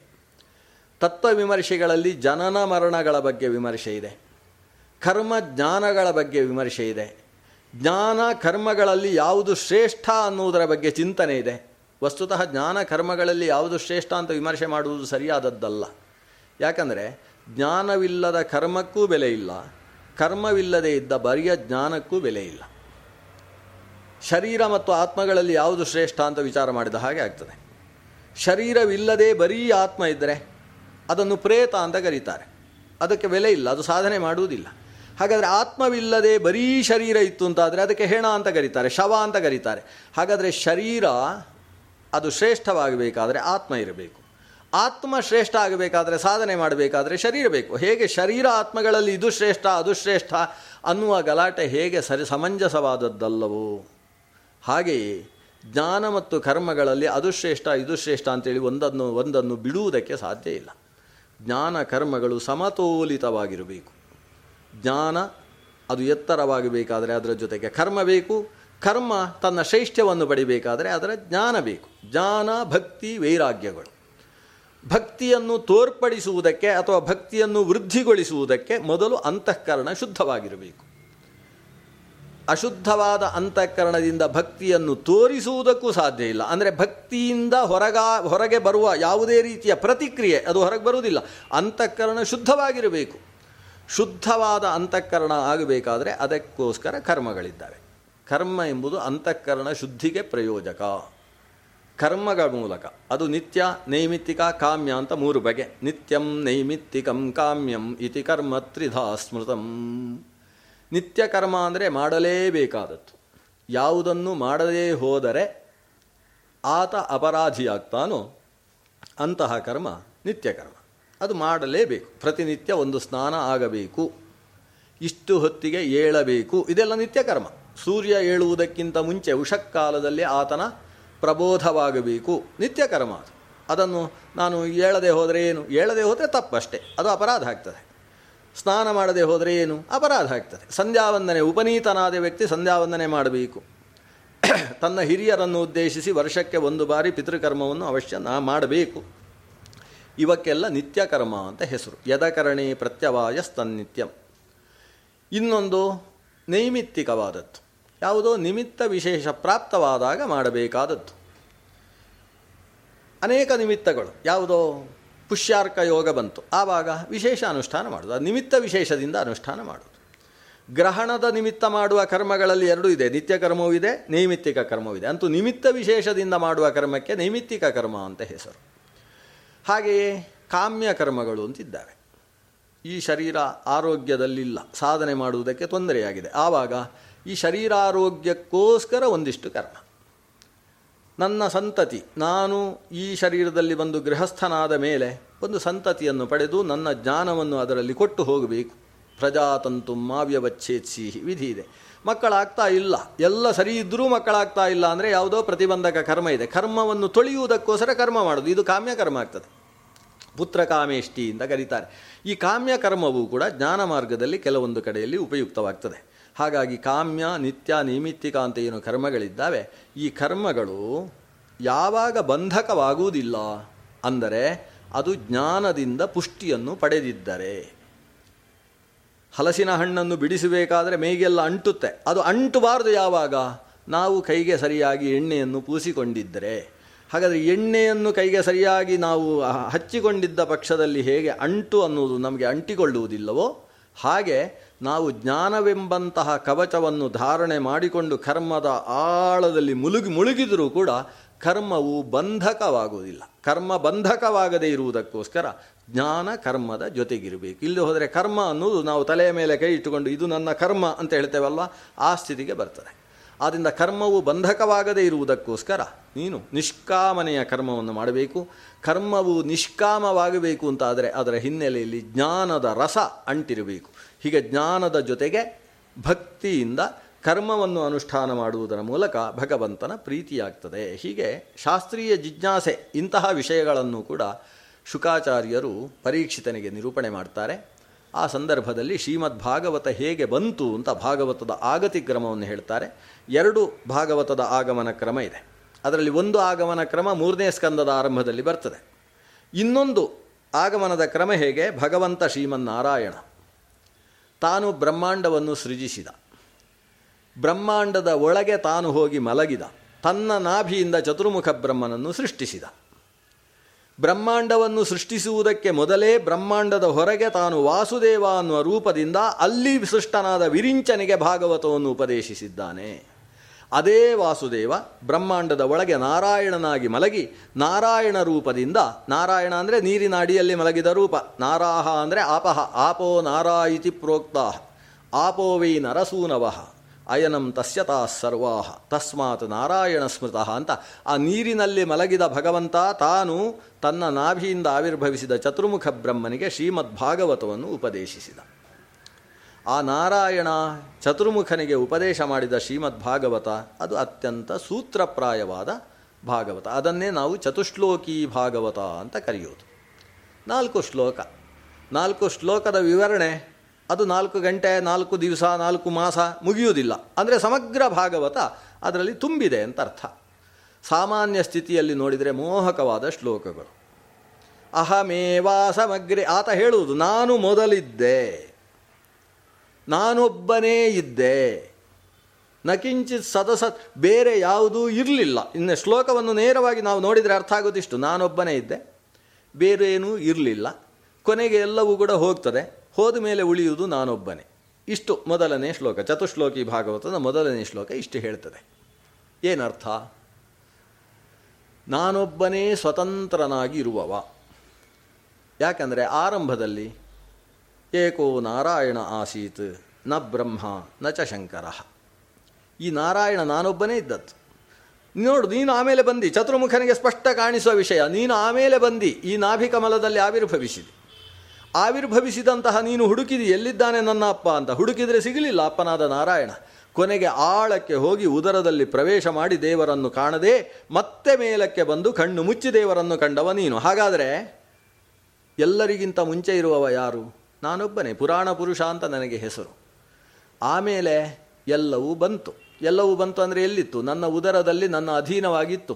ನನ್ನ ಅಧೀನವಾಗಿದ್ದಂತಹ ಚೇತನಗಳು ನನ್ನಿಂದಾಗಿ ಸೃಷ್ಟಿಸಲ್ಪಟ್ಟವು. ಹಾಗಾದರೆ ಭಾಗವತದ ಮೂಲ ವಿಷಯ ಏನು ಅಂದರೆ ಜನ್ಮಾದ್ಯಸ್ಯ ಯತಃ, ಅದನ್ನೇ ಇಲ್ಲಿ ಹೇಳಿತ್ತು. ಅಸ್ಯ ಯತಃ ಜನ್ಮಾದಿ, ಯಾವ ಈ ಪರಮಾತ್ಮನಿಂದಲೇ ಈ ಜಗತ್ತೆಲ್ಲ ಹುಟ್ಟುವುದು. ನಾರಾಯಣ ಅದನ್ನು ಹೇಳ್ತಾನೆ. ಹಾಗಾದರೆ ಜನ್ಮಾದ್ಯಸ್ಯ ಯತಃ ಅಂದರೆ ಶಿವನಿಂದ ಜಗತ್ತಿಗೆ ಜನ್ಮ ಅಂತ ಹೇಳುವುದಕ್ಕೆ ಅವಕಾಶ ಇಲ್ಲ. ಶ್ರೀಮನ್ನಾರಾಯಣ ಬ್ರಹ್ಮನಿಗೆ ಹೇಳ್ತಾನೆ, ನನ್ನಿಂದ ಎಲ್ಲವೂ ಸೃಷ್ಟಿಸಲ್ಪಟ್ಟಿತು. ಸೃಷ್ಟವಾದಂತಹ ಎಲ್ಲ ಪ್ರಪಂಚ ಒಂದಷ್ಟು ಕಾಲದ ತನಕ ಇಲ್ಲಿ ಓಲಾಡ್ತದೆ, ಮಾಡಬೇಕಾದ್ದೆಲ್ಲ ಮಾಡ್ತದೆ, ನನ್ನ ನಿಯತಿಗೆ ಅನುಗುಣವಾಗಿ ಕೆಲಸವನ್ನೆಲ್ಲ ಮಾಡ್ತದೆ. ಅದು ಸಾಧನೆ ಮಾಡ್ತಾ ಇದ್ದ ಹಾಗೆ ಪಕ್ವವಾಯಿತು ಅಂತಾದರೆ ಮತ್ತೆ ನಾನು ಕತ್ತರಿಸಿ ಉದರದಲ್ಲಿ ಹಾಕ್ಕೊಳ್ತೇನೆ. ಕೊನೆಗುಳಿಯುವುದು ನಾನೊಬ್ಬನೇ. ಅಂದರೆ ಎಲ್ಲವೂ ನನ್ನ ಉದರದಲ್ಲಿ ಪ್ರವೇಶ ಮಾಡ್ತದೆ. ಮುಕ್ತ ಸ್ಥಾನಕ್ಕೆ ಹೋಗಬೇಕಾದದ್ದು, ಮುಕ್ತಿಗೆ ಹೋಗಬೇಕಾದದ್ದು ಉದರದಲ್ಲಿರ್ತದೆ. ಮತ್ತೆ ಸೃಷ್ಟಿಯ ಕಾಲದಲ್ಲಿ ಅವರಿಗೆ ಮೋಕ್ಷವನ್ನು ಕರುಣಿಸುವವ ನಾನು. ಹಾಗಾದರೆ ಎಲ್ಲವನ್ನೂ ಕೂಡ ಮತ್ತೆ ಉದರಕ್ಕೆ ಕಳಿಸಿಕೊಂಡು ನಿಲ್ಲುವವ ನಾನೊಬ್ಬನೇ. ಆದಿಯಲ್ಲೂ ನಾನೊಬ್ಬ, ಕೊನೆಯಲ್ಲೂ ನಾನೊಬ್ಬ, ಮಧ್ಯದಲ್ಲಿ ನನ್ನ ಹೊಟ್ಟೆಯಲ್ಲಿ ಆಗ ಇದ್ದದ್ದು ಹೊರಗೆ ಬರುತ್ತೆ. ಇದನ್ನು ಅರ್ಥ ಮಾಡಿಕೊಳ್ಳುವಾಗ ಜಾಗೃತೆ ಇರಬೇಕಾದದ್ದೇನು? ನಾನೊಬ್ಬನೇ ಆದ್ಯಂತದಲ್ಲಿರುವುದು, ಮಧ್ಯದಲ್ಲಿ ಎಲ್ಲವೂ ಕಾಣಿಸುವುದು ಮಾತ್ರ. ಈ ಅರ್ಥವನ್ನು ನಾವು ಪರಿಗ್ರಹಿಸುವುದಲ್ಲ. ಸ್ವತಂತ್ರ ತತ್ವ ನಾನೊಬ್ಬನೇ. ಆದಿಯಲ್ಲಿ ನಾನಿರುವಾಗಲೂ ಎಲ್ಲ ಚೇತನಗಳು ಇದ್ದಾವೆ, ಆದರೆ ಅಸ್ವತಂತ್ರವಾಗಿ, ಅವುಗಳು ಸ್ವತಃ ಪ್ರವೃತ್ತನರ್ಹವಾಗಿದ್ದಾವೆ. ಆದರೆ ಸೃಷ್ಟಿಯ ಕಾಲದಲ್ಲಿ ಸ್ವತಃ ಪ್ರವೃತ್ತಿ ಉಂಟಾಯಿತು ಅನ್ನುವ ರೀತಿಯಲ್ಲೇ ಅವುಗಳು ಪ್ರವೃತ್ತಿ ಮಾಡ್ತಾ ಇರ್ತವೆ. ಆದರೆ ಕೊನೆಗೆ ನಿಜವಾಗಿ ಅವುಗಳು ಸ್ವತಃ ಪ್ರವೃತ್ತಿಯುಳ್ಳವುಗಳಲ್ಲ ಅಂತ ಅರ್ಥ ಮಾಡಿಸುವುದಕ್ಕೋಸ್ಕರ ಮತ್ತೆ ಹೊಟ್ಟೆಯಲ್ಲಿ ಹಾಕ್ಕೊಳ್ತೇನೆ. ಹೀಗೆ ಭಗವಂತ ಸರ್ವ ಸೃಷ್ಟಿಕರ್ತೃ, ಸರ್ವ ಪಾಲಕ, ಸರ್ವ ಸ್ವತಂತ್ರ. ಇದರ ಜೊತೆಗೆ ಮುಂದಿನ ಶ್ಲೋಕಗಳಲ್ಲಿ ಎರಡು ಎರಡು ಮತ್ತು ಮೂರನೇ ಶ್ಲೋಕದಲ್ಲಿ ಆತ ನಿರೂಪಣೆ ಮಾಡುವುದು ಯಥಾಭಾಸೋ ಯಥಾ ತಮಃ ಇತ್ಯಾದಿ ದೃಷ್ಟಾಂತಗಳನ್ನು ಕೊಟ್ಟು ಹೇಳ್ತಾನೆ, ಪ್ರಪಂಚದಲ್ಲಿ ಹೇಗಿದೆಯೋ ಹಾಗೆ ಎಲ್ಲರಿಗೂ ಕಾಣಿಸುವುದಿಲ್ಲ. ಪ್ರಪಂಚವು ಎಲ್ಲವೂ ನನ್ನಿಂದಾಗಿದೆ ಅಂತ ಅನೇಕರಿಗೆ ಕಾಣಿಸುತ್ತೆ. ಎಲ್ಲರಿಗೇನು? ಎಲ್ಲರಿಗೂ ಹಾಗೆ ಕಾಣಿಸುವುದು. ನಾನು ಕೈಯಿಂದ ಒಂದು ಭಾರವನ್ನು ಎತ್ತಿ ಇಷ್ಟು ಎತ್ತರದಲ್ಲಿಟ್ಟೆ ಅಂದರೆ ನಾನು ಎತ್ತಿ ಇಟ್ಟೆ ಅಂತ ಕಾಣಿಸುತ್ತೆ. ಆದರೆ ವಸ್ತುತಃ ದೇವರು ಸರ್ವರ ಒಳಗಿದ್ದುಕೊಂಡು ಆ ಶಕ್ತಿಯನ್ನು ತುಂಬಿ ಕೆಲಸವನ್ನು ಮಾಡಿಸ್ತಾನೆ. ಆದರೆ ದೇವರು ಮಾಡಿದ್ದಾನೆ ಅನ್ನುವುದನ್ನು ಯಾರೂ ಅರ್ಥ ಮಾಡಿಕೊಳ್ಳುವುದಿಲ್ಲ. ಅವರು ಪ್ರತಿಯೊಬ್ಬರೂ ತಮ್ಮಲ್ಲಿ ಸ್ವಾತಂತ್ರ್ಯ ಭ್ರಮೆಯನ್ನು ತುಂಬಿಸಿಕೊಂಡಿದ್ದಾರೆ. ಇದನ್ನು ಕಳೆಯಬೇಕು.